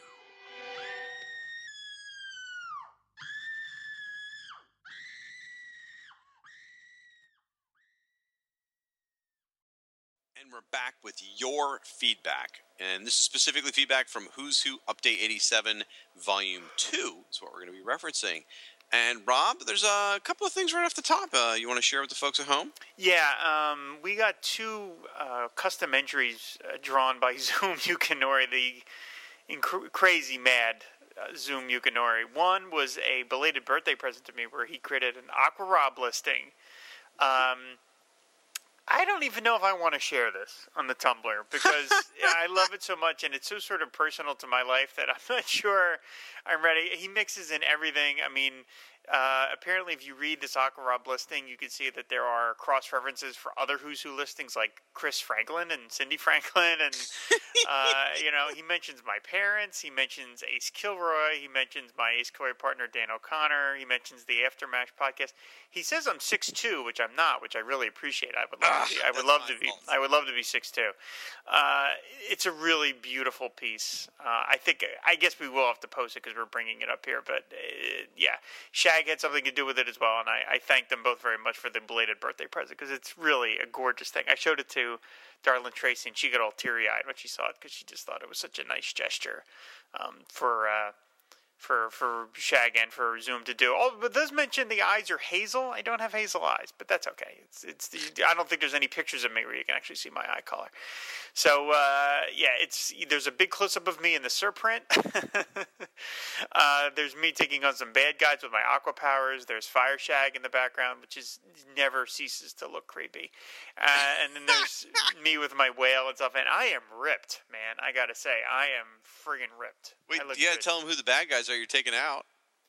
Uh, yeah, double. Why don't you go ahead and do that?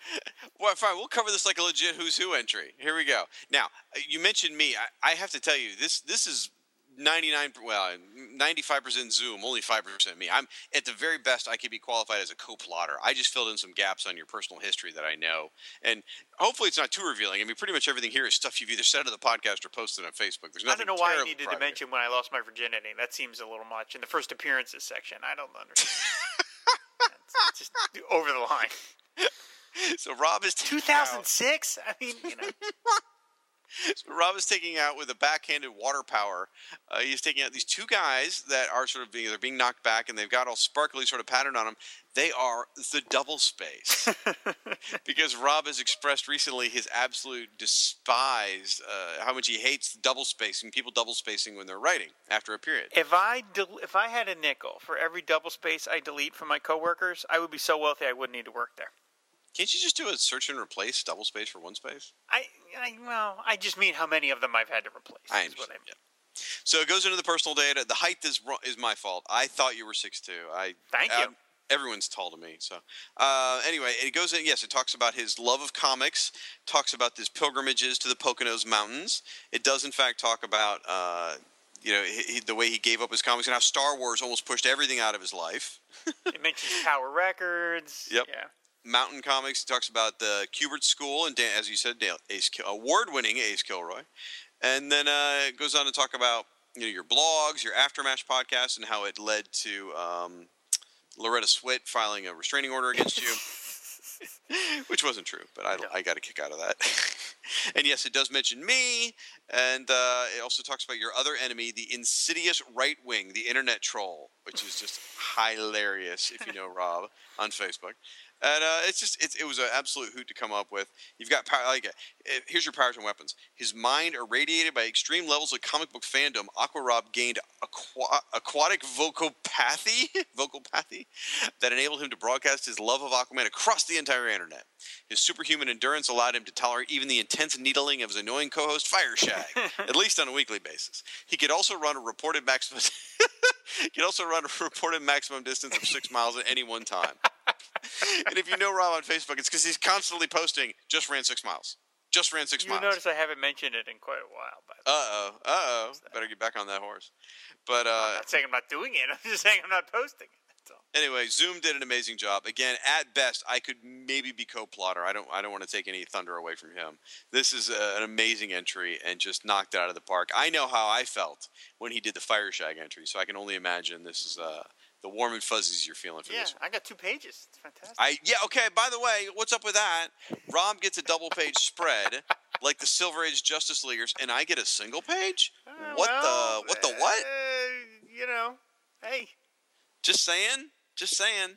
It better it better be like Batman in the updates where I get a double page spread in the in the updates. So anyway, yeah, good luck with that. All right. Why don't you tell Why don't you tell the folks about the next one? So anyway, he sent another one, which was uh, when uh, Michael Bailey and I, my true co-host Michael Bailey and I, did the uh, did the Blackhawk show for Fire and Water. We talked about how the main Blackhawk villain that Mark Evanier created was Domino, this buxom uh, Nazi assassin. And we were, I retroactively uh, was annoyed by the fact that she did not get a Who's Who listing. Now, not to ruin the stories, but Domino doesn't make it out of these stories, so maybe that's why they figured, well, she, she wasn't going to appear anymore. But still, she she was in almost like every single issue of the of the Evanier Spiegle run, so we felt she deserved a listing. So Xum, of course, just went ahead and made one, and it's drawn, quote unquote, by Dan Spiegle with Xum Yukinori, and it gives her her whole listing. Uh, you know, has her her personal data and her history and her powers and weapons, and it looks as all of Xum's custom Who's Who entries look. It looks completely plausible. It looks, you know, you would not know it is not a real listing. And in fact, I actually sent this to the Blackhawk writer Mark Evanier. Oh, so he could see it because I just think this thing is just so beautiful because it's it it's it. You you could just you could just print it out and stick it in your Who's Who book volume five I think it is and you wouldn't know the difference. And by the way, the the logo's awesome too. By the way, um, just a slight piece of additional He took that from the comic book. That's from the comic. Oh, okay. This he actually did this before you guys did your episode. This is actually a commission. Someone com- his who's who work has become so well known. Someone commissioned him to do one. Isn't that cool? Really? Yeah. I didn't know So- that. Yep. So, all right. Well, let's get into your feedback, folks. Uh, just so you know, we're as we read this, we're going to just read select messages. We're not going to read every bit of feedback we got. It's impossible to do that. If you don't know how the show works, whenever we do a show, I compile the feedback because Rob is lazy and doesn't want to do any of the work and doesn't even read the comic, and I put it all together in a Google document so we can reference it and read it as we go. This sucker, just for one issue of Who's Who, the feedback is 26 pages long. I kid you not. So we are going One to One page for every Infinity Inc listing. so we're just gonna we're gonna be pulling out highlights. So if you don't get mentioned, you know, don't take it personal. We just we've got to pick and choose. There's the only way to get through this. We're already at like the two hour mark almost, so we don't want to don't want to. If we don't read your email, we don't. It's not because we don't like you, Ryan Yes. Daly. All right. Up first is a, uh, an email we got from David Tony. He uh, he said in here while reading Comic Geek Speaks forum specifically about an episode of the Crisis on Infinite Earths podcast, someone mentioned that you guys were doing a Who's Who podcast. Found you guys, and I'm hooked. By the way, whoever put out that message on the Comic Geek Speak forum, you have our thanks. We appreciate that. And then he said, okay, quick origin story time. Like you guys, I read off the spinner rack as it came out. I remember in the summer of 1987, after the entire series was said and done, I went back and reread it. And I think at that point, the update had come out with all of the, quote, this character no longer exists pages in the back of the update. My family and I took a road trip to California to the Black Hills and Mount Rushmore. The entire drive, I remember pouring through the issues and then getting out my pen and paper to ask Dick Giordano a ton of questions. Obscure questions, but questions I needed answered. The only one I remembered was asking whether airwaves still existed in post crisis. I never sent the letter, but it's a memory of that summer that I keep with me to this day. Very cool. That's a great. I love that idea of a kid just writing a letter to Dick Giordano with all these questions. It's great. I love it. Uh, we got a message from uh, Canada Clark. I love that name. Uh, for Who's Who fans, I think it's pretty obvious we should be called hooligans. And then he adds, "Get it? Yeah, thank, thank you, Canada. I got it." And that's something that we asked for last time. We said, "What do we what do we call the Who's Who fans?" And so we, you'll notice throughout this episode, we've got a bunch of different nicknames suggested. Yeah, yeah. Well, yeah. We we got to get we got to get working on building that wall between America and Canada for sure. Uh, we got an email from Charles. uh, That's a great idea. From Charles Coletta. He says, "Shag and Rob, I'm relatively new to the Fire and Water podcast, but you've got me hooked now through the Who's Who episodes. It's been a blast listening to you guys and your enthusiasm for this series and the DCU. He's not going to like this episode. This was a pivotal era for DC, and I'm glad you're chronicling it. You've inspired me to dig up my old issues that I bought back in the 1980s, and now I'm reading along with you and spending too much time thinking about long forgotten characters, plots, and questions like why didn't Purple Pile Driver Action 464 rate an entry? We actually spent some time talking about that character in, in the feedback a few, a few that, issues that ago. question answers itself. Anyone interested in comics history may be interested to learn about the Brown Popular Culture Library at Bowling Green University in Ohio. I teach in the Department of Popular Culture and regularly hold a superhero and comics history class for undergrads. I wish all my students were as engaged as you two. I don't think you really want that, Charles. The Brown Pop Culture Library Archive is one of the largest comics collections in an academic setting. The public is welcome to come for research or just pleasure reading. We're going to have to acquire the Suzu issues for the archive. We don't already have them. Keep up the good work. Very cool. Thank you, Charles. He's a member of Foam. He's been submitting things to the Shrine for a couple of years, so yeah, that's very Ah. cool. I'm glad that he uh, came back around and like found us over at the podcast. Well, when I, was, when I was in Ohio, actually, there was some consideration about going and checking out this museum, our uh, library, actually.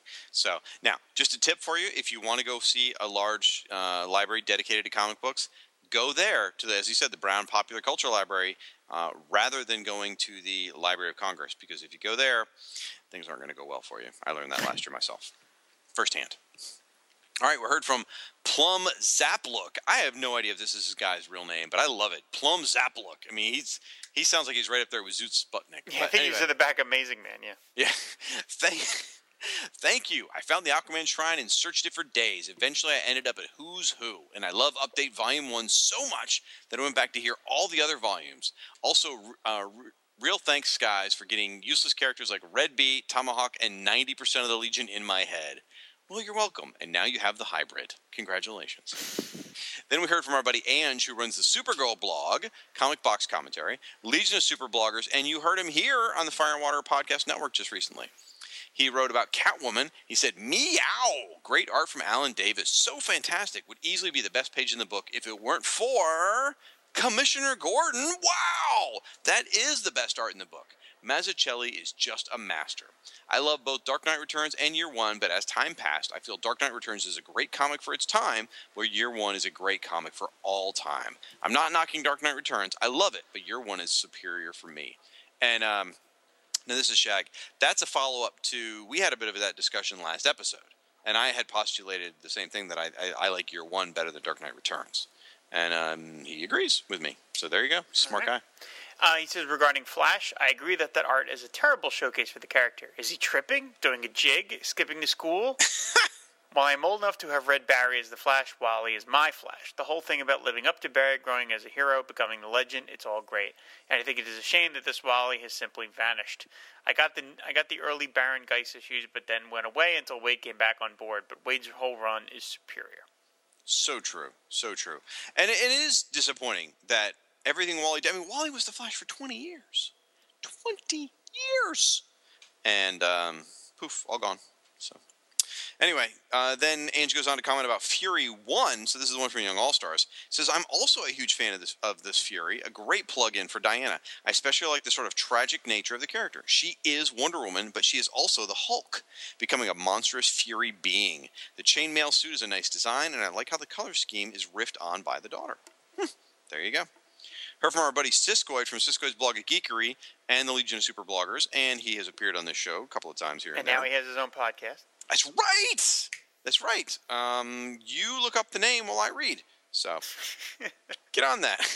Uh, anyway, he goes, if the updates were all chillers and chromas, characters who had recently appeared but didn't have much history, I would have hated these volumes. Forgotten characters like Darwin Jones and Kite Man were just enough to keep me happy.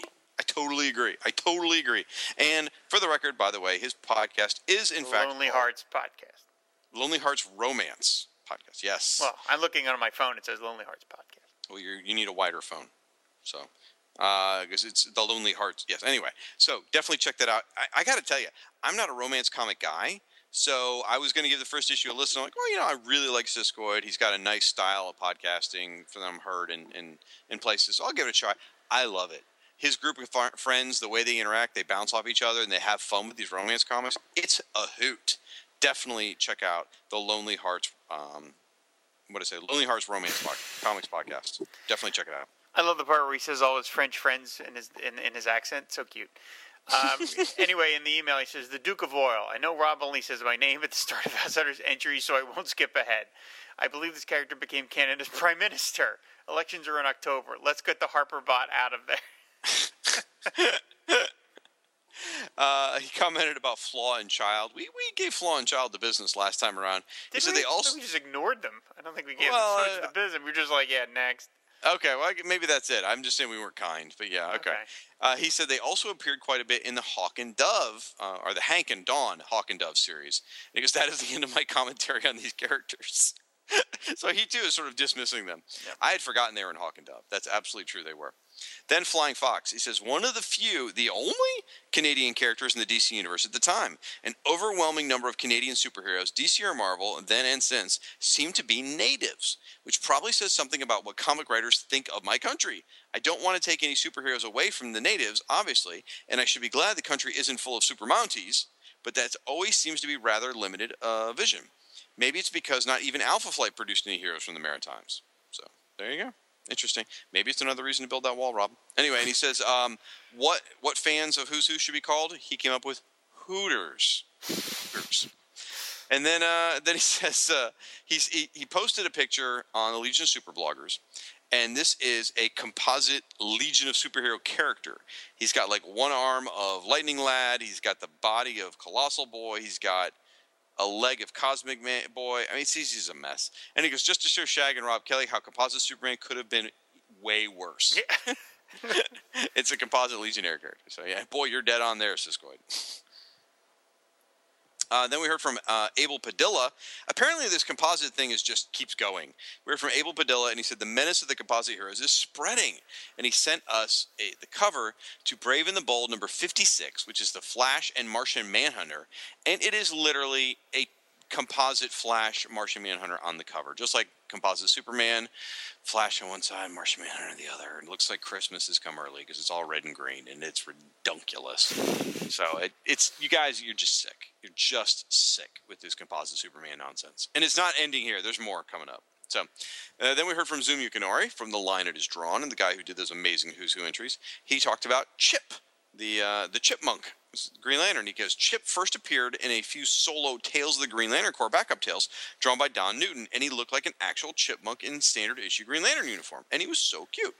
He didn't have his cartoony appearance until Joe Staton started drawing him when he appeared in the regular GL title, and then in Green Lantern Corps, where he received his Disney inspired costume designed by Arisia in issue 201. Now, I had talked last time about Frances Kane, and I was sure she had some sort of superhero or supervillain name, and I couldn't come up with it. He said, Shag, you were right about Frances Kane using a superhero code name, which was Magenta, based on the color of her costume. This happened in a two part story in Teen Titans Spotlight 16 and 17. Because of her powers, it's very easy, to misread, to misread or misremember the name as Magneta. This costume first appeared in the two page New Teen Titans spread in DC Sampler number two, one of Rob and I's personal favorites, though it was colored very differently. Then he goes on to say, speaking of that Kid Flash en- and Kid Flash entry, I recall back in the original podcast, uh, meaning Who's Who podcast, uh, of issue number se- uh, 12, Shag had a theory that the brown hair color change was created in Who's Who to explain so-called coloring mistakes, of which there were several, because they talked about in, in, in Wally's Kid Flash entry how he could change his hair color because you know Wally's a redhead, but they said he had brown hair at different times. So anyway, goes, however, this is not the case. In the Flash, volume number 138, the first Kid Flash solo story after he received his new hair-revealing uniform in issue 135, it is shown that Kid Flash's costume ring actually contains a hair color spray feature to change his hair color from red to brown as an additional identity safeguard. Which makes me wonder, you know, Wally must be descended from Johnny Thunder. I was about to say, why doesn't he just use that dirt that Johnny Thunder it's not dirt. It's like uh, I don't remember what they call it, but it's powder of some sort. Yeah, hair powder or something. Yeah. Yeah, dirt. And we're not talking about Johnny Thunder from World War II. We're talking about the old West Johnny No, the Thunder. good one. How he would change his hair color. Uh, Yeah. It's so funny. All right. Uh, Xum also says, not sure about Roy Thomas writing humor, he's referring to me. Was he not the writer and co creator of the Captain Carrot series? I stand by my statement. I'm sorry. Oh, you just took a shot at Captain, Carrot and you expect to get out of here alive? Captain Carrot is not funny. It's not funny. It's it doesn't mean it's not you enjoyable, but it's not funny. I'm sorry, Roy. Th- to me, Roy Thomas's humor is not one of his strong suits. It just isn't. I'm sorry. That's it. Roy is taking a beating, by the way. I love Roy Thomas. I re- I've read every single issue of All Star Squadron. I've read all of his JSA stuff. No, no, no, no, no, no. I and no, I.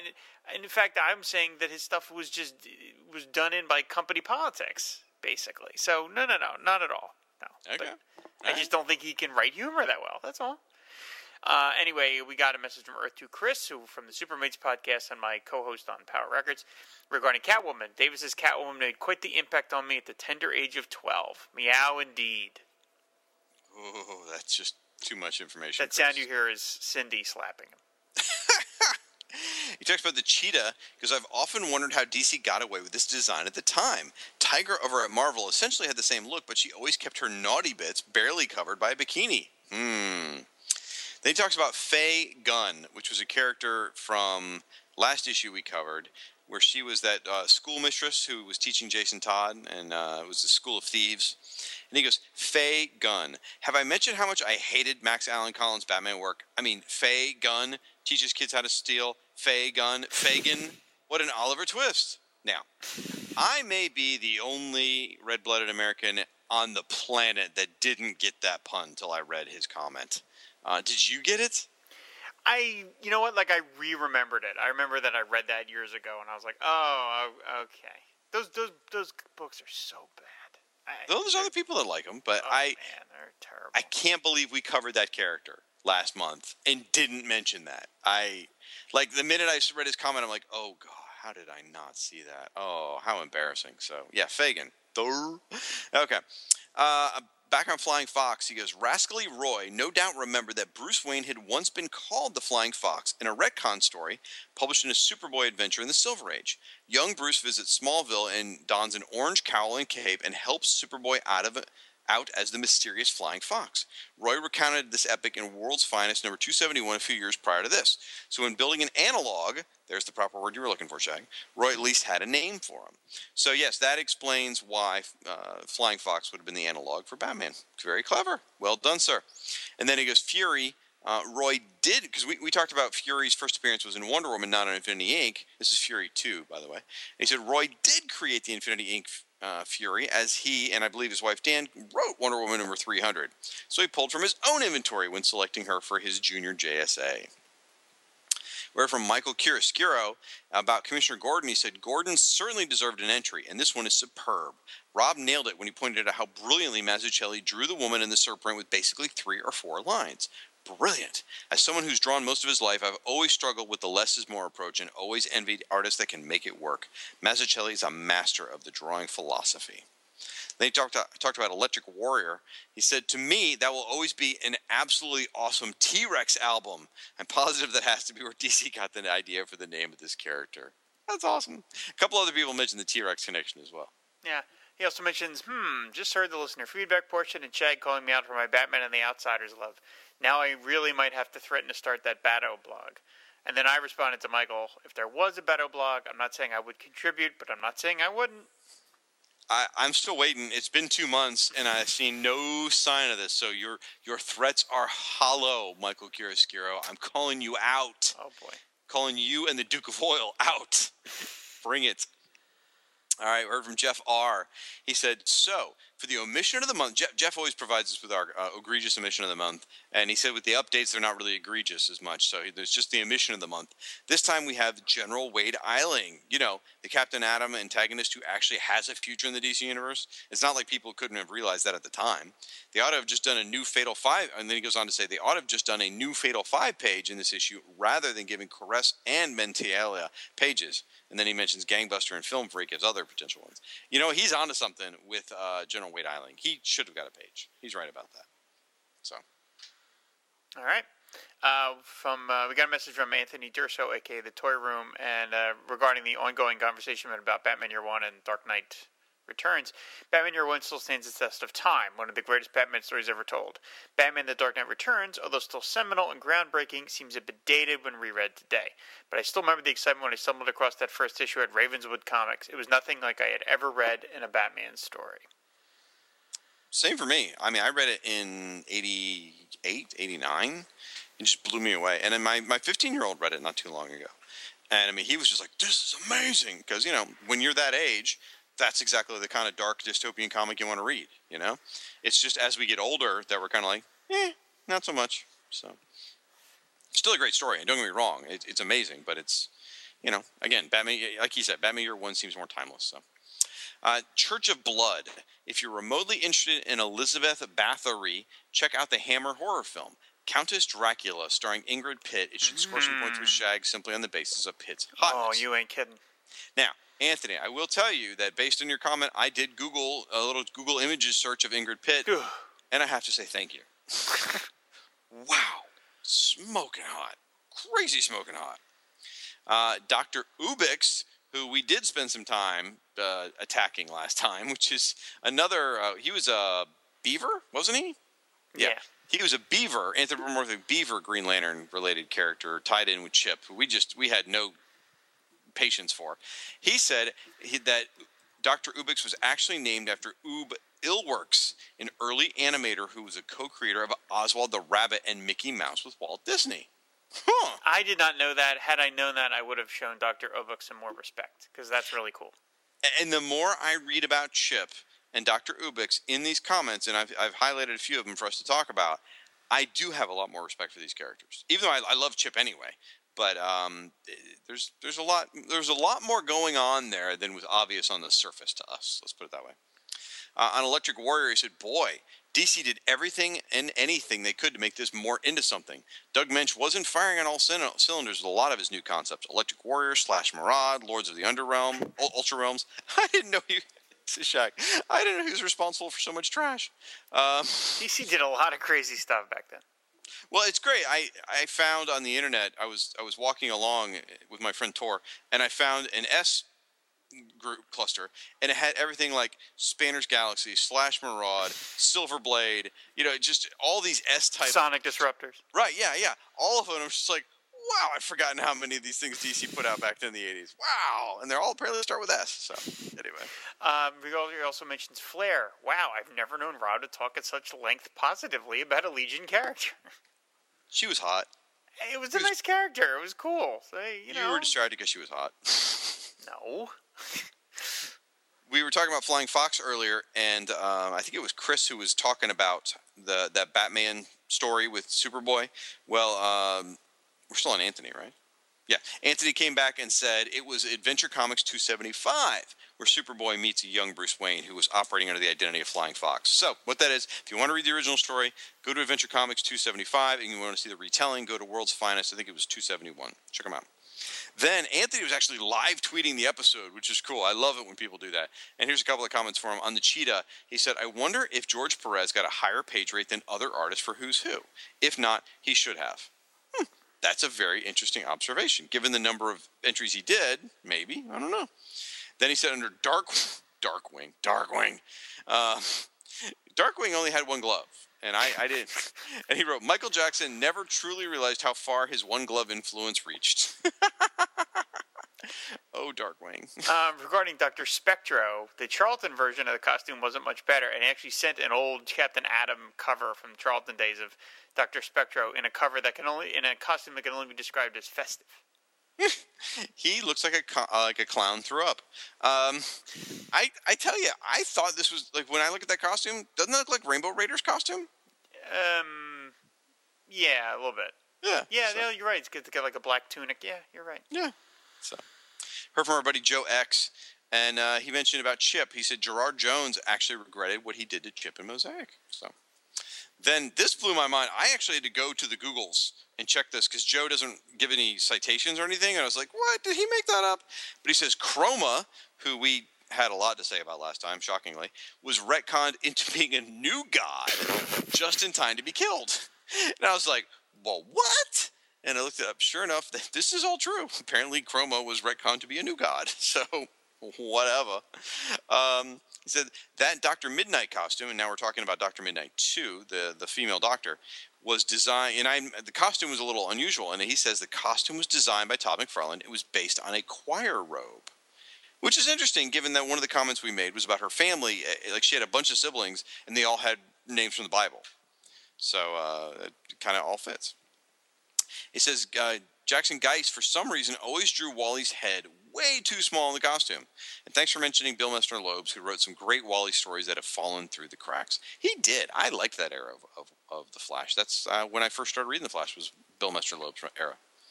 Heard from our buddy Aaron Head Moss, who does the Head Speaks podcast, Task Force X podcast, and G.I. Joe, a Real American Headcast. He said, I like how when you guys are going through the pages, Shag mentions any podcast associated with the characters. See? See, Rob? I, what? Yeah, who are you arguing with? You from um, two months ago. Okay. Uh, he says, also, while not Who's Who related, I wanted to congratulate Rob on your Film and Water podcast. I'm enjoying listening to you talk about these movies. Keep up the great work. Thank you, Aaron. I appreciate that very much. I have to say, when you and Mike Gillis got together to talk about the Blues Brothers, and I, if I've said this on the air before, I apologize, but it really stuck with me. The joy coming out of you guys talking about that movie literally bled through the earphones. Like I'm infected. I haven't watched that movie in years, and I'm like, I have got to watch that movie again soon. And it was just, it was infectious. Your enthusiasm for that film. So I, I think you're onto something with this film podcast, and I'm just, you know, looking forward to trying out new co-hosts for Fire and Water, so I can get rid of you, move you along. I hear Ange isn't busy. He's only like a doctor or something. Right. Uh, we got a message from Michael Bailey, who was live tweeting, and he made mention of that. He says, I agree with Firestorm fan. Batman Year One is better than Dark Knight Returns, but only by a safety. Aquaman Shrine has good taste. I'm assuming that's some sort of sports reference. I don't know that. So S- safety's two points. yeah, I know. I was kidding. Oh, okay. I don't know. Maybe you weren't. We really do need to rehearse these sketches before we do them. You're you're always opposed to the sketches. For Yeah, the know. record, Yeah. you're always like, "Oh, I don't want to do the sketch. Yeah, Shag, you're gonna have to do all the talking. I always have to do the sketch. So I didn't know you were doing a bit. That sounds just like me. You don't. It does. You don't do bits. Anyway, by the way, Michael Bailey, you want to give him a little credit for views in the long box from Crisis to Crisis, Tales of the JSA. Oh, who doesn't know that at this point? we could go on and on and on. Anyway, he said, uh, "For the for the love of God and all that is holy, do not read the Charlton Six Million Dollar comics. It's awful. Six Million Dollar Man comics. I'm sorry, Six Million Dollar Man comics. So, um, thank you for that heads up because actually, I was very interested in finding those Six Million Dollar Man Yeah, comics. don't don't and bother. Now I know to avoid that. Thank you very much. Uh, we got a message from Jose Rivera. Uh, Darkwing, dear God, my eyes hurt just looking at this thing. He reminds me of the toys grandparents would find for kids on the shelves in pharmacies. that made me laugh so hard because it's so true. He's right. I, he's so right. It's like these off-brand characters, yeah. and like, and you would get it, you know, for like your grandparents pick it up for like two thirty-nine. Like it's a weird price. this is very. Oh, yeah. Yeah, I laughed so hard when I read that. It sure it looks like Hawkman. But upon closer inspection, you see it's nothing more than a cheap figure with a similar mold, horrible paint job, and you you die a little inside every time you look at it. Either that or Thanagar has leather bars we're not aware of. Could be the last one too. Fantastic. It's all those Mexican imports. You know, uh, T- Frank is a, loves to collect images of the Mexican import action figures. The Oh, I have a whole section on the shrine of bootlegs. Oh, do you? They're Okay. so fun. They're just all the paint chipped and yeah, exactly. Uh, Jose Jose wrote us again and went on to say Well, listening to the latest Who's Who podcast, I was both surprised and overjoyed to hear the shout out uh, on the All Star Squadron binding I had just done.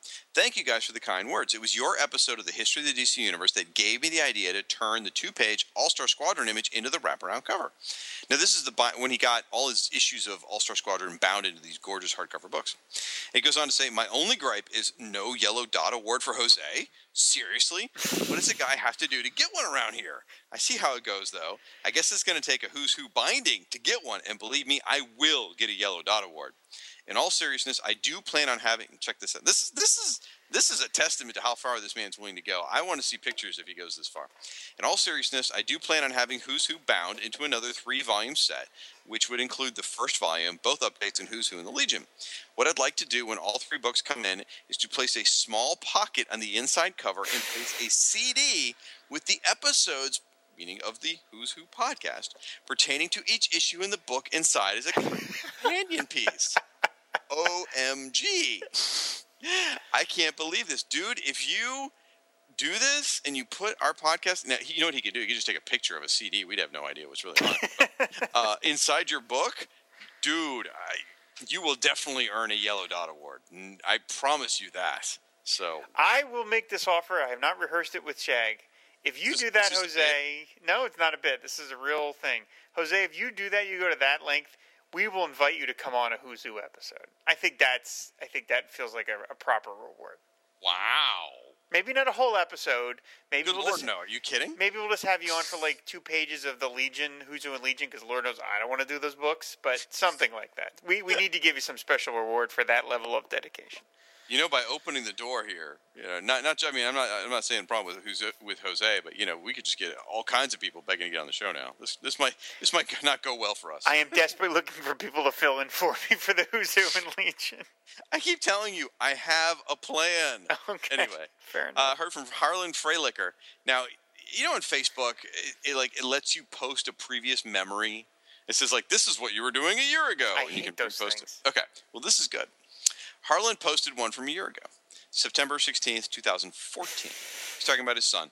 He goes, Also tonight, my son came up with the name Skyman for a superhero, which meant I got to tell him about the Skyman from DC Comics, which meant he asked me to Google up a picture of Skyman, which means I got to tell him about Skyman's team, Infinity Inc., which made me very, very happy. That's very sweet. That's great. And, and Harlan is an Infinity Inc. fan, so I mean, that's really cool. Then, one year later, Harlan, when he posts that, this is the update to September 16th, 2015. He goes, I've avoided teaching. I've avoided teaching him about Northwind so far. He'll learn soon enough that some characters suck. I followed up, of course, with might as well teach him about Jericho at the same time. Soften the blow by killing two losers with one stone. but uh, oh god, Harlan cracks me up with his Northwind passion. It's just so funny. Uh, heard from Count Druncula, that bastard who runs the Secret Origins podcast, Flowers and Fishnets, and Death, uh, Dead Bothan Spies. By the way, I've officially decided um, because you know. We, we, you did the Aquaman try, and I did Firestorm Fan. He comes, you know, chasing behind us with this Black Canary blog. We do Who's Who. He comes chasing behind us with Secret Origins. I have decided that Ryan Daly is, um, to me, he he's Oliver Queen to my Bruce Wayne is what it boils down to. You know, that's that's end, end of story. So anyway, uh, he says, uh, can you imagine if Mazzucchelli had stayed on Batman during the Max Al- Allan Collins and Jim Starlin run? Instead of merely streamlining the Cape Crusaders' origin, he could have redefined the entire look and feel of the character going forward the way John Byrne did for Superman. And there's some follow-ups to that, just basically people saying that that blew their mind. And really, could you imagine if he had done Batman for like a year or something like that? What that would have looked like, what that would have done for Batman in the in the 80s and 90s? I've I've always said there's a scene in Batman Year One, the one where um all those like Gotham fat cats are eating dinner, Mhm. and then Batman cuts the lights and throws Yeah. a smoke bomb. Yeah. And then it blows a hole in the side of the wall, and there's that great full page shot of Batman. It's just a silhouette, and he's like, "Ladies and gentlemen, you know, you've been feeding off of Gotham for years, and you know, as starting now, your feast is over." And then he he puts the lid on the the flame uh, that's like cooking some food, and it puts the lights out. And I have said that if they ever made a Batman movie, that would be a great preview. Just that scene, like just make put that scene in the movie, and just make that the preview. Just uh, you know, you don't have to show any other scenes. Just show that because to me, like that is the epitome of Batman. That sequence. I mean, it's written by Frank Miller, but it's so brilliantly brought to light by Mazzucchelli. But yeah, that's an interesting idea of like what could have been done if Mazzucchelli had chosen to stay on Batman past those four issues. Would have been it's really amazing. It would have been astonishing. Yeah, and it could have changed the direction of Batman for years. Maybe. Now, I have to go back to your statement. I'm really hung up on the fact that you started that statement with "if they ever made a Batman movie." Okay, I meant that. you know what I meant. I meant a Batman. I meant like that kind of Batman movie where they literally just made Batman Year One. I know Batman Begins was close, but not exactly the same. So, 'cause there's, there's been like eight Batman movies so far. Has there been really? Yeah, I didn't know yeah, there has. I saw the, the, one in the, the, 19, the 1966. Yeah, I saw the one in the '60s. Yeah. Batman, Dar- uh, Batman Returns, Batman Forever, Batman and Robin, uh, Batman Begins, Dark Knight, Dark Knight Rises. Hmm. Then you got this Superman Batman movie, and like 15 more with with Daredevil or all whatever. news to me. I don't know. I've Yeah. been watching the Blues Brothers too much. Okay. Uh, Cal, Ryan also mentions if Duke of Oil doesn't become a villain on Arrow, Flash, or Supergirl, I will retroactively take back everything good thing I said about those shows. He's a perfect for a show like Arrow with its conservative take on costumes and its love hate relationship with its wealthy elite, plus robot hands. Oh, that would be fun. That'd be fun. Her from Boston Moss. I already know who would play him too. I've already. I will. We'll have to put that in the in the Tumblr. I forgot the actor that would play Duke. Oh no. Okay. Yeah, share it. So Boston Moss, he said Fury, the pet kangaroo, because I wondered in, in Fury 2, Electric Boogaloo, there was a drawing of a kangaroo, and I'm like, what the F? What is that? And he said the pet kangaroo was a tribute to the original Wonder Woman's origin. When the Amazons were first introduced, they were shown riding giant kangaroos like knights on horseback. Fury's pet was one of these. That was obviously not full grown. She sent a pair of these, and I'm sorry, she was sent a pair of these, and one of them was inadvertently killed by Mr. Bones. that bastard, he kills everybody. Nobody was safe in the Infinity Inc., I tell you. Her from our buddy Bradley Null, who, by the way, is a big supporter of, of the Who's Who show over on Instagram. We really appreciate that.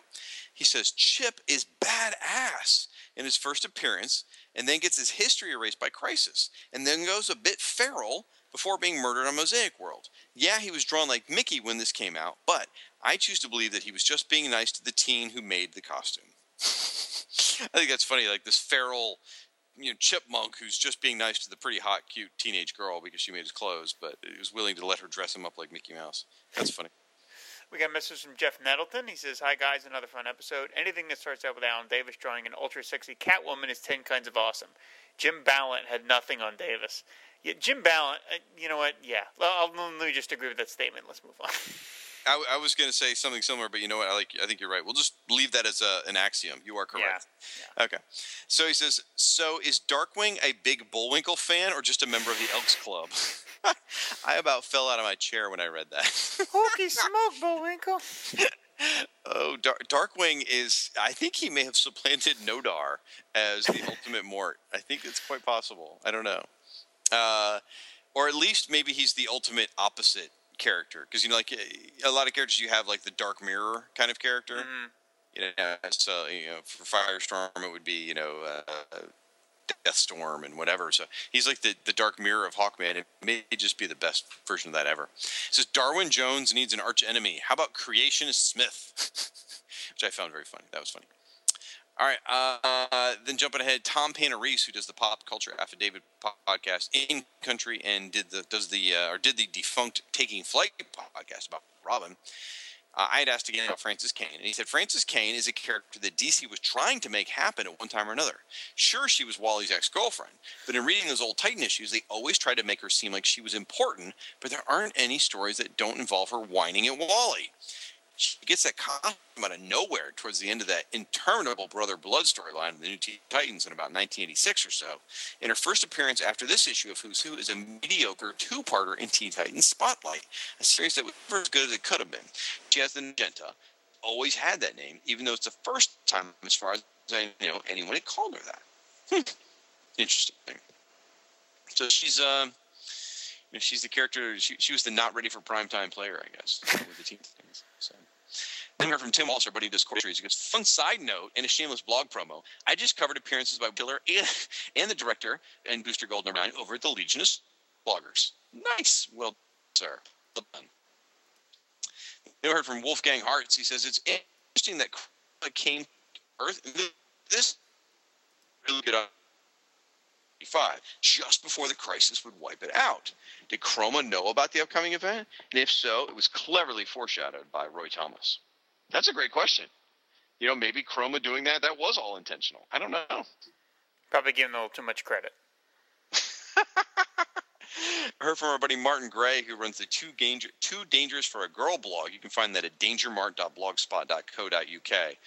Those British people got to make it so complicated with all that stuff at the end of their URLs. But anyway, he goes, uh, much as I revere him, I ha- oh, I'm sorry, it's, he's Scottish. The Scottish people with all their stuff at the end of the URLs. Anyway, much as I revere him, actually, he's from Naboo, right? Where the, the Gungans are from. Isn't that where he's from? Oh, let yeah. Anyway, much as I revere him, I have to point out that Alan Davis draws ridiculous women's hair, like a 1940s meringue, and that is one, one very turdy Catwoman. Still, that's when DC were making her a hooker. so uh, he makes a point about the hair being a little crazy. Yeah, that's a good point. He comes up with a Who's Who fan suggestion of Hoovers, which is British for vacuum cleaner, I think. But, and he says the best decay was the early version from the daring new adventures of Supergirl. And with that, Ange just woke back up. And he says, I liked Flaw and Child, but I think I'm in an amethyst. He goes, and I think I'm in an amethyst letter call saying as much. Well, I can't imagine they were getting too much mail by that point, Mart, so uh, you probably were getting published. They heard from Kyle Benning from King Size Comics Giant Size Fun. He said, with regards to Wally West and how long he'd been around, yes, he did make his first appearance in just the sixth issue of the Revived Flash Comics series, number 110, from 1959. Yeah, Wally's been around since 1959, folks. And he says, so far as where that puts Kid Flash with other DC Silver Age mainstays, Wally West appeared seven months before Rip Hunter, Time Master, three months before, three months, sorry, three months after Hal Jordan, Green Lantern, two months before the Justice League was formed, seven months before Shag's favorite team, the Sea Devils, debuted, 14 months before Katar Hol, Hawkman's debuted, 21 months before Ray Palmer, the Atom, uh, and other DC Silver Age characters and teams that Wally beat to the punch include Metalman, Enemy Ace, Doom Patrol, and many more. So, yeah, here's the most important statement. Yeah, Shag was right. And holy crap, Wally's been around for a long time. All publication dates cor- courtesy of Mike's Amazing World DC Comics. Uh, and he goes, and so, I mean, that that goes to tell you what we were talking about with Wally and the respect he deserves. He's one of DC's oldest characters, and yet now he's just, you know, shoved to the side because they see him as redundant with Barry. Um, I know there's a new version of him out there, but they threw away all the history that goes back all the way to 1959. Ugh. And he goes, uh, then I re- he goes, I reread one of Shag and Rob's favorite stories this morning. It's more of this composite Superman nonsense from Super Team Family. You people are sick, sick people. You all need to seek help immediately. Heard from our, our buddy Philemon, and if you don't know anything about Philemon, the one thing you need to take away is usually the opposite of whatever he says is true. He says lots of Booster Glo- Booster Gold love in this issue. Gold Star, the director, and even Chiller are beloved characters to me that I would love to see used more often. Trixie, in particular, is one of my favorites. Um, okay, that statement wasn't too crazy. I can get on board with that. He goes, I think each of us have our own collections within our collections. All of us collect comics, but maybe we focus on Superman comics or the like. My collection within a collection are the 80s DC Baxter books. Titans, Outsiders, Omega Men, Vigilante. I want them all. And all and uh, all that just to say that although they're part of the beloved I'm sorry, hold on, I'm gonna get this right. All of that to say that although they are part of that beloved process, I have never picked up an issue of Electric Warrior, and I likely never will. Nothing in that series interested me. Says, I loathe the Lords of Order and Chaos nonsense and everything associated with it. But with that being said, I have to admit that the art on Flaw and Child entry is my favorite in the issue. Some nice work from Ernie Colon there. Okay, now we're starting to delve into some crazy talk there. Because I wanted to mention that this podcast is inspired by summer reading. After last episode, I dug up my issues of Young All Stars, which were average as I had remembered them being. Uh, ostensibly because Roy Thomas was trying to make the best of a bad situation instead of indulging his golden age passion as he did with All Star Squadron. I'm now halfway through Blue Beetle and have already encountered Fire Fist, Carapax, and seen a glimpse of Catalyst. Some good stuff there. I suppose after this episode, I'll have to track down some Justice League core issues to catch up on the Chip saga. And next thing you know, he'll be reading about Darkwing from Hawkman. The Chip Saga.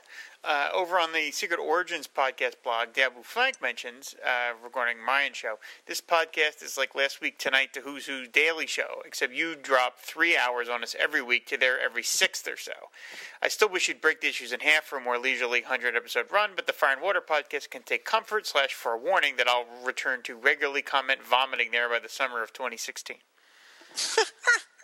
And I, I posed the question. I was like, I think it's funny, but is that a compliment? I wasn't sure. So Ryan clarified for me. He said, Last week tonight wouldn't exist in a world without The Daily Show. But John Oliver took all the wonderful things he learned from Jon Stewart and crafted something much richer and smarter, less commercially viable to the mainstream, and less beholden to the stupidity of everyday political science. The Who's Who podcast is the headline news show, while Secret Origins does the longer, in depth features. Also, I guess I'm more pasty and British. So there you go. Apparently, we are the Daily Show's uh, big big splash. And so, uh, do we need to start doing a moment of Zen? I suppose. I, I'll take that. That's all right. That's a, okay. yeah. All right. Then we heard uh, more from Diablo Frank. By the way, Diablo Frank can be found on a number of podcasts, just to name a couple the Marvel Superheroes podcast, the Idol-Head of Diablo, the Under Guides, and many more. Now, he actually took the live tweeting this episode too, which is something new for Frank. He said Perez Cheetah wore an animal skin as part of her transformational ritual and presumably absorbed that covering, hence no nipples, because that was something that was really bothering me last episode.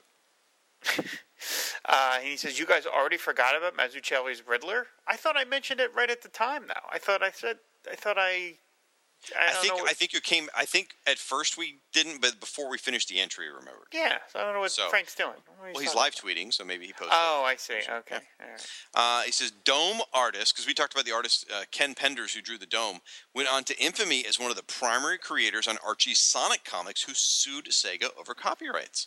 Huh. Interesting.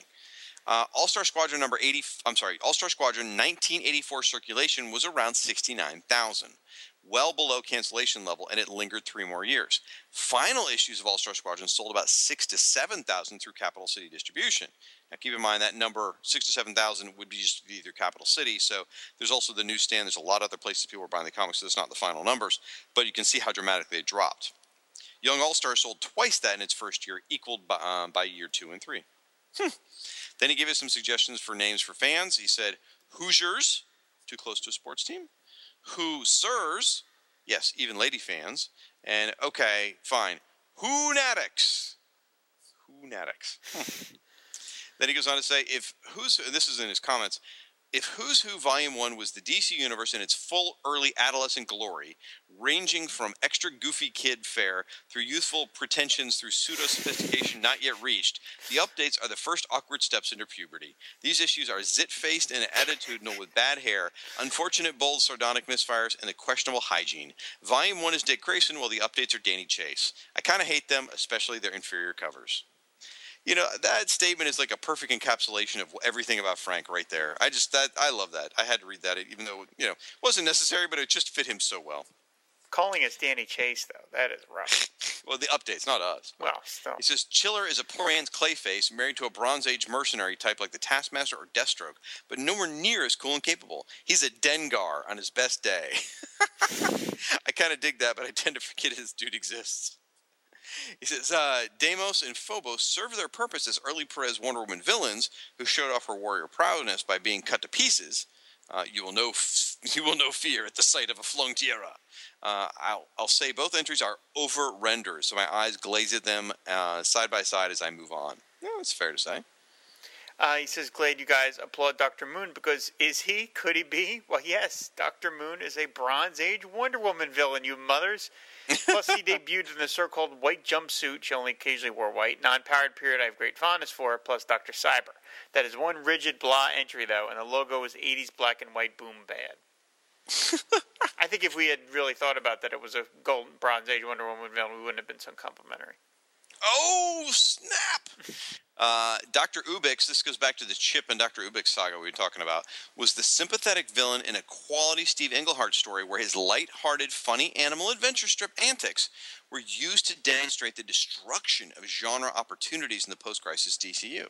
Basically, he went from being Chip's nemesis to the only other being in the universe who could understand their mutual loss of Disney-style existence in favor of a new, grim DC Comics aren't for kids anymore reality.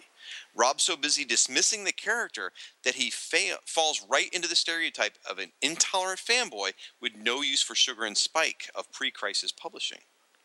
Interesting, o- interesting observation that so Chip and Dr. Ubix is an effort to show that funny animal heroes and what we've lost, I guess is a way to say it, what we've lost as readers with the lack of funny animal characters. I, I will admit I was a little harsh on Chip and Dr. Ubix. I, I think we were recording really late. I was super tired, and I was like, "What am I doing with my life? I'm spending my sleepless hours looking at uh, Chipmunk in, in overalls with Green Lantern rings." So yeah, I think I think uh, I, I'm not going to go overboard, but I think I, I regret a little being quite as dismissive of them as as I was. I didn't realize there was such depth to the characters. So you know, it makes it a lot makes them a lot more interesting to me. He says Fire Fist was drawn by John Peterson, who thankfully uh, traded in his black pencils for blue as an editor who uh, revitalized the Titans franchise, and then left abruptly and took Kevin Maguire with him to launch the creator-owned Strike Back, thus ruining the Titans franchise through his absence. Seriously, the three titles in the line soon imploded, and planned projects like the Art T. Bear and Nightwing Starfire miniseries fell apart. Gee, all those sentences about Peterson and not another word about Fire Fist. Um, I, I, you know, I didn't realize put all that together, but yeah, Peterson leaving really did cause the whole Titans thing to fall apart. Yeah, good point. Uh, the problem with Infinity Incorporated wasn't that it got screwed over by the crisis. The problem was that it was a prefabricated team with a monodimensional characterization that only had the conceit of Children of JSA to prop it up. Fury was never worth a damn as a character, but she once had the promise of being Wonder Woman's daughter. And without that, she was a throwaway. Neil, uh, she was a throwaway Neil Gaiman could use as he saw fit, and only bothered because of the Sandman connection. Thanks to a strong origin and association with some dark myths, the original Fury of World War II proved a much stronger prospect than her daughter slash namesake, and it turned up in Jimenez's uh, Wonder Woman run. Uh, he says, uh, I was wrong about Alan Davis working on the second Aquaman miniseries because I let headcanon confuse my facts. See, years ago, Rob Kelly promoted an appearance in an article for Comic Book Artist where fans considered a post crisis DC universe by different creative teams. I was very intrigued by the premise, but then the magazine actually came out, and with the exception of Rob, they were just variations on unattainable big name comic artists on the most obvious iconic characters. Yeah, Frag is. Uh, Frag. I just called him Frag. Frank is referring to the fact that, that he thought that it was Alan Davis drew the second man, second Aquaman miniseries, but it wasn't. He did the first. So, and there is some concept art. You can see in original drawing that Alan Davis did uh, in, in Aquaman in the camo suit, and it is beautiful looking. I wouldn't give up Craig Hamilton for anything, but it would have been amazing to see an Alan Davis miniseries drawn by uh, an Alan Davis miniseries drawn by Aquaman. It's very late. All right, I'm going to trip hammers through some comments towards the end here. Zeb Oswald said, I liked Dr. Midnight, but she was more their doctor than a hero. She and Our Man 2 kissed once, thought it would build us something for them, but nope. Wow, wonder if Liberty Bell takes issue with that. I don't know. Van Z said, Great episode. Love all things Young All Stars. I think Who's Who fans should be called owls. Why? Who? Who? Chuck Rodriguez, he says, It looks like Jim Gordon is striking a James Bond pose on that cover. I approve. Dale Russell said, Great Catwoman, greatest Catwoman costume ever. Matthew Thomas Cody said, uh, in reference to an old Who's Who episode, he said El Diablo has since spawned a thick burger at Hardee's. Which cracked me up. For those of you on the other side of the world, uh, that would be a Carl Jr.'s. Anyway, uh, Secret HQ actually sent a tweet to Patrick Zircher, which is an inker who actually worked on books like uh, Future's End and stuff like that. He uh, basically promoted our Who's Who podcast to Patrick Zircher. So thank you so much for that, Secret HQ. James Garreton sent a nightmarish picture uh, to us about. He said, "Update 87, Doctor Midnight. Yes, some of us do wear spandex all the time, or most of the time. Thanks for that, James. I can never unsee that." Um, that was a picture of himself in spandex, by the way, is what it was. Uh, Dr. G, the man of neurology, who does the Pulp to Pixel podcast about Astro City, said Fire Fist was the kind of character you would make the first time you played a superhero role playing game. Dude, you are so dead on with that. That's perfect. That's absolutely perfect. Mark Sweeney, he said, Chip. Hmm, he looks awful squirrel like here in this awesome Don Newton art. And he sent us an image of Don Newton art of Chip from the Green Lantern Corps. Sure enough, he looks exactly like a squirrel, looks nothing like a chipmunk. So. Michel Fiffe, uh, famous comic book writer, said Mazzucchelli did Marvel Fanfare and an X Factor issue fill in after Batman Year One. So that's those are probably worth looking up. Yeah. I'm trying to picture him drawing X Factor. I just Yeah, can't imagine be. that. Uh, David H. Gutierrez says, and what's the big topic for this issue? Cheetah's lack of nipples. Do not disappoint, Shag. Woo! And I take a bow. So, all right. Um, since Rob didn't highlight these, I guess I have to do it. Thanks so much. That's right. These are folks that were kind enough, and I do mean this, incredibly generous. They have actually taken the Who's Who show and posted it on their own social media timelines or sites or whatever. So whether through retweeting or sharing or talking about it themselves, whatever, they have taken the time to promote our show through their own social media. And I'm not just talking about likes and favorites. I mean they genuinely, you know, put it out there on their timeline. Thank you. So running through these as quick as I can, our buddy Ange, Army of Skanks, Between the Pages, Boosterific.com, Buck Roulette, Buck Roulette, Chuck Rodriguez, Clinton Robinson, Darren Aru Sutherland, Daredevil, who's Professor Anonymity, uh, DC Comics Cult, DC Comic Fans, DC in the 80s, Derek Crabb, Diablo Frank, Dr. G, the Man of Nerdology, Fanholes Podcast, Floto Span, Hero Fans, Jeffrey Brown, Joe Slab, Keep Iris Black. I didn't know that was a thing. Keith G. Baker, Kord Industries, Kylio71, Luke Dobb, Marcus Spath, Martin Gray, Michael Bailey, Mikey Flash, Mr. Perturbed, Paul Loves Comics, Pedro Angasto, Randy Caldwell, Resurrections, and Adam Warlock Podcast, Robert Lewis, Selena Kyle, Silvio, Siskoid, SD, SPD Ranger, Speed Force, Sin, The Flash Podcast, The Hammer Strikes, The Lantern Cast, The Penultimate, Tony D, Trans Diana Prince, Trekker Talk, Whole Truthy, and Zeb Oswald. And folks, um, time for the Yellow Dot Award. Rob, uh, here's the problem. Zoom's earned it with with Aqua Rob and with the the Domino. He's absolutely earned it, but he unfortunately he's no longer eligible. I don't know if you remember a couple months ago we said that he won the Lifetime Achievement Yellow Dot Award, hmm. so he could never get one. But I'll tell you what, I snuck one into his backpack before I sent him off to school this morning. So good on you, Zoom. Take it. Don't tell anybody. Don't show it at school, and you earned it, buddy. You really did. Congratulations. Woo! That's it in the books, man. Another three hours down. Three hours of our life and yours you're never going to get back. All right, Rob. So, if you would, please tell the folks at home where they can go online and see some of the images from this Who's Who issue. Where? What's the Tumblr? Fire water fire and water podcast.tumblr.com. The blog is fire and water podcast.blogspot.com and the email is firewaterpodcast at comcast.net. Awesome. You can find my friend Rob over at AquamanShrine.net. He's also on Facebook and Twitter under the same handle. You can find me at FirestormFan.com. You can find me under that same handle on Facebook, Twitter, Google Plus, Instagram, Tumblr, and Pinterest. Maybe. And um, I think that's it, right? I think Am that's going to do it. No, I think we're done. Okay. Next uh, next month, Who's Who Update 87, Volume 4. I'm already looking forward to it. Can't oh, wait. I hope there's more Infinity Inc listings. That would be the best. Or Young All Stars. it makes me wonder who's next?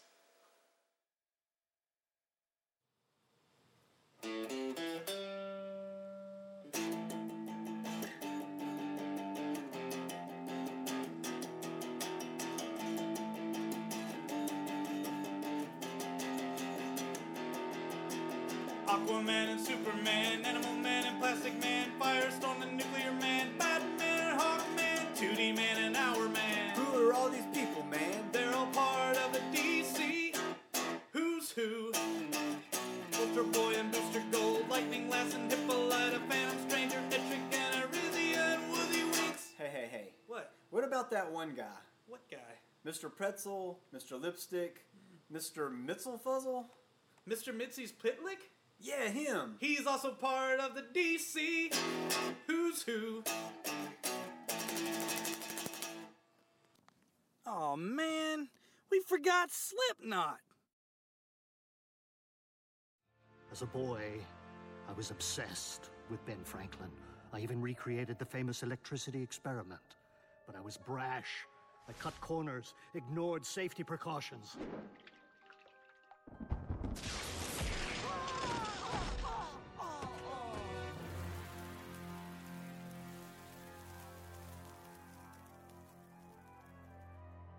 The resulting lightning strike caused a psychological trauma that forced you into a life of kite centric crime. Ben Franklin was a fraud. What did this so called great man ever give us? Bifocals, the Franklin stove. Daylight savings time. Never mind!